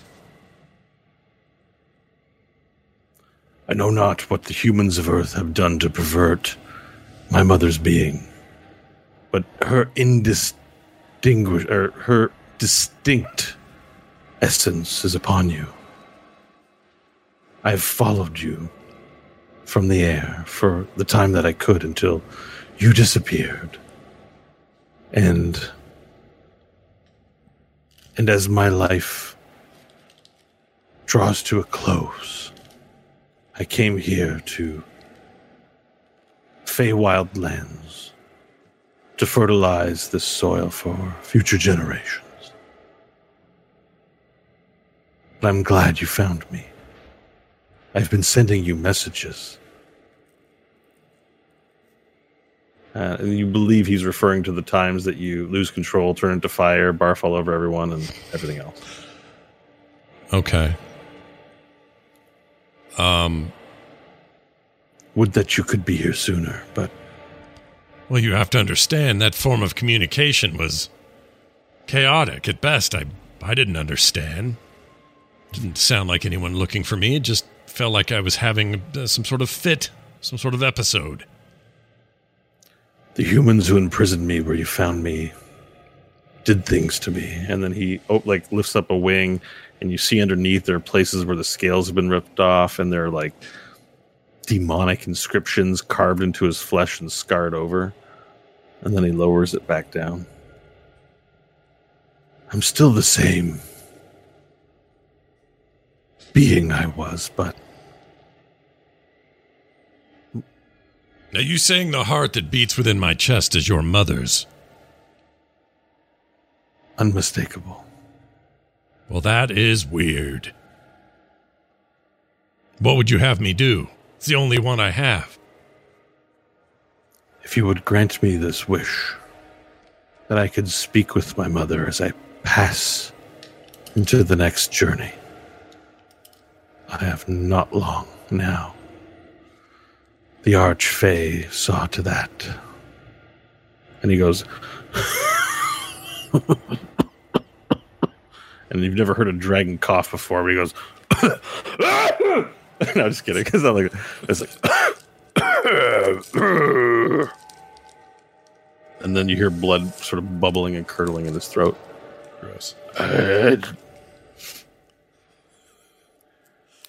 Show me this kindness, mortal, and I will show you how to save your planet and do what the dragonflight thousands of years ago failed to complete. Um, I will glance at Stanley and go, "Ooh," as if like, "Hey, look who's going to save the world." And then I'll, um, I'll say, "Do what is needed." I can't but trust you. I don't know what else to do. Do you need me in this form? Would you prefer I was back to my human self? I know not what the humans did to you, as I know not what they did to me. Why don't you try asking her? And again, she's my heart now, right? I don't know. Is she What was her name? Kaz Desiree? Kaz Desiree. All right. Nash in dragon form will very stupidly look at his chest and go, he'll like knock on it and go, Kaz Desiree. If you're part of me, inside of me, around me, make yourself known. Apparently, your son is visiting. And with that, you're, you're you immediately lose control of your body, and the dragon form of Nash begins floating. The wings begin f- uh, flying up, and you sort of move to like it's very difficult in this small room. But you know when a dragon is flying vertically, so your wingspan's like this, but your body body is upright as it begins flying, and your neck bends in and curves in to make sure it fits in, and then you, you, you, you expose your stomach as you move forward, spread open, and then the sinews of your chest begin unraveling. And then your rib cage begins opening up as large extended parts of the rib cage open up, and then your heart sort of slides out of your dragon chest, and it looks like a big, massive piece of machinery as the flesh carries it out in front of your chest and you see like gauges on it you know and you can tap on the gauge and there's like there's all these little gauges and you see them better as the blood sort of slows off the side and your heart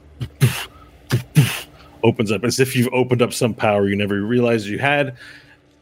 And the chest opens up, and from it, an orange and golden light emanates from your heart and then projects a large spectral dragon in the same shape as you, but and you're sort of looking at this like, holy shit, this is coming out of my chest or what? Uh, and everyone else can't believe what they're seeing. And the the spectral dragon settles down on top of the black dragon that you met and puts an arm across between the eyes of the dragon and appears to scratch in between the scales. And it's very mammalian in nature, which um, Varel you find confusing because this spectral dragon appears to caress and scratch the under chin and the top of the dragon in some sort of comforting mother way that is mammalian in nature and not lizard like at all. Um, but that's what happens. And you hear the voice of the spectral dragon go, Shh, Yoshalar.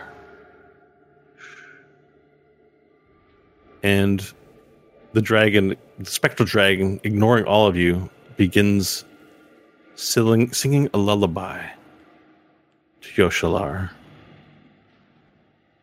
It's not one I've written, so I'm not going to sing it. But I think on that note, we're going to end the show there this week and Wow. leave it at that. Ooh, things got weird now. I kept thinking, oh man, Nash is Nash is going to be tied up in plants all day, and it won't. T- today's episode will have zip shit to do with him. Nope.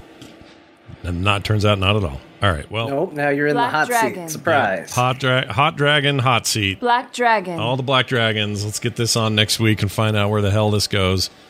Uh, well done. Great stuff. As always, dear listeners, if you like what you hear here on the show, you're encouraged to head on over to therewillbedungeons.com. And uh, there you will find our Dungeons Plus program where you can sign up and become a member. We'd love it if you did because it helps keep the lights on and helps this show flourish and survive. Again, that's over at therewillbedungeons.com. Go check it out today. Uh, and you'll find everything else there you need as well. Uh, I think that will do it for us. Uh, what else? Not that's it. I think that's it. We'll be back next Sunday with another episode, and you'll find out what happens when you come back then. So for me, for Bo, for John, for Kyle, for Kristen, and for Baby Chunks, we'll see you next time.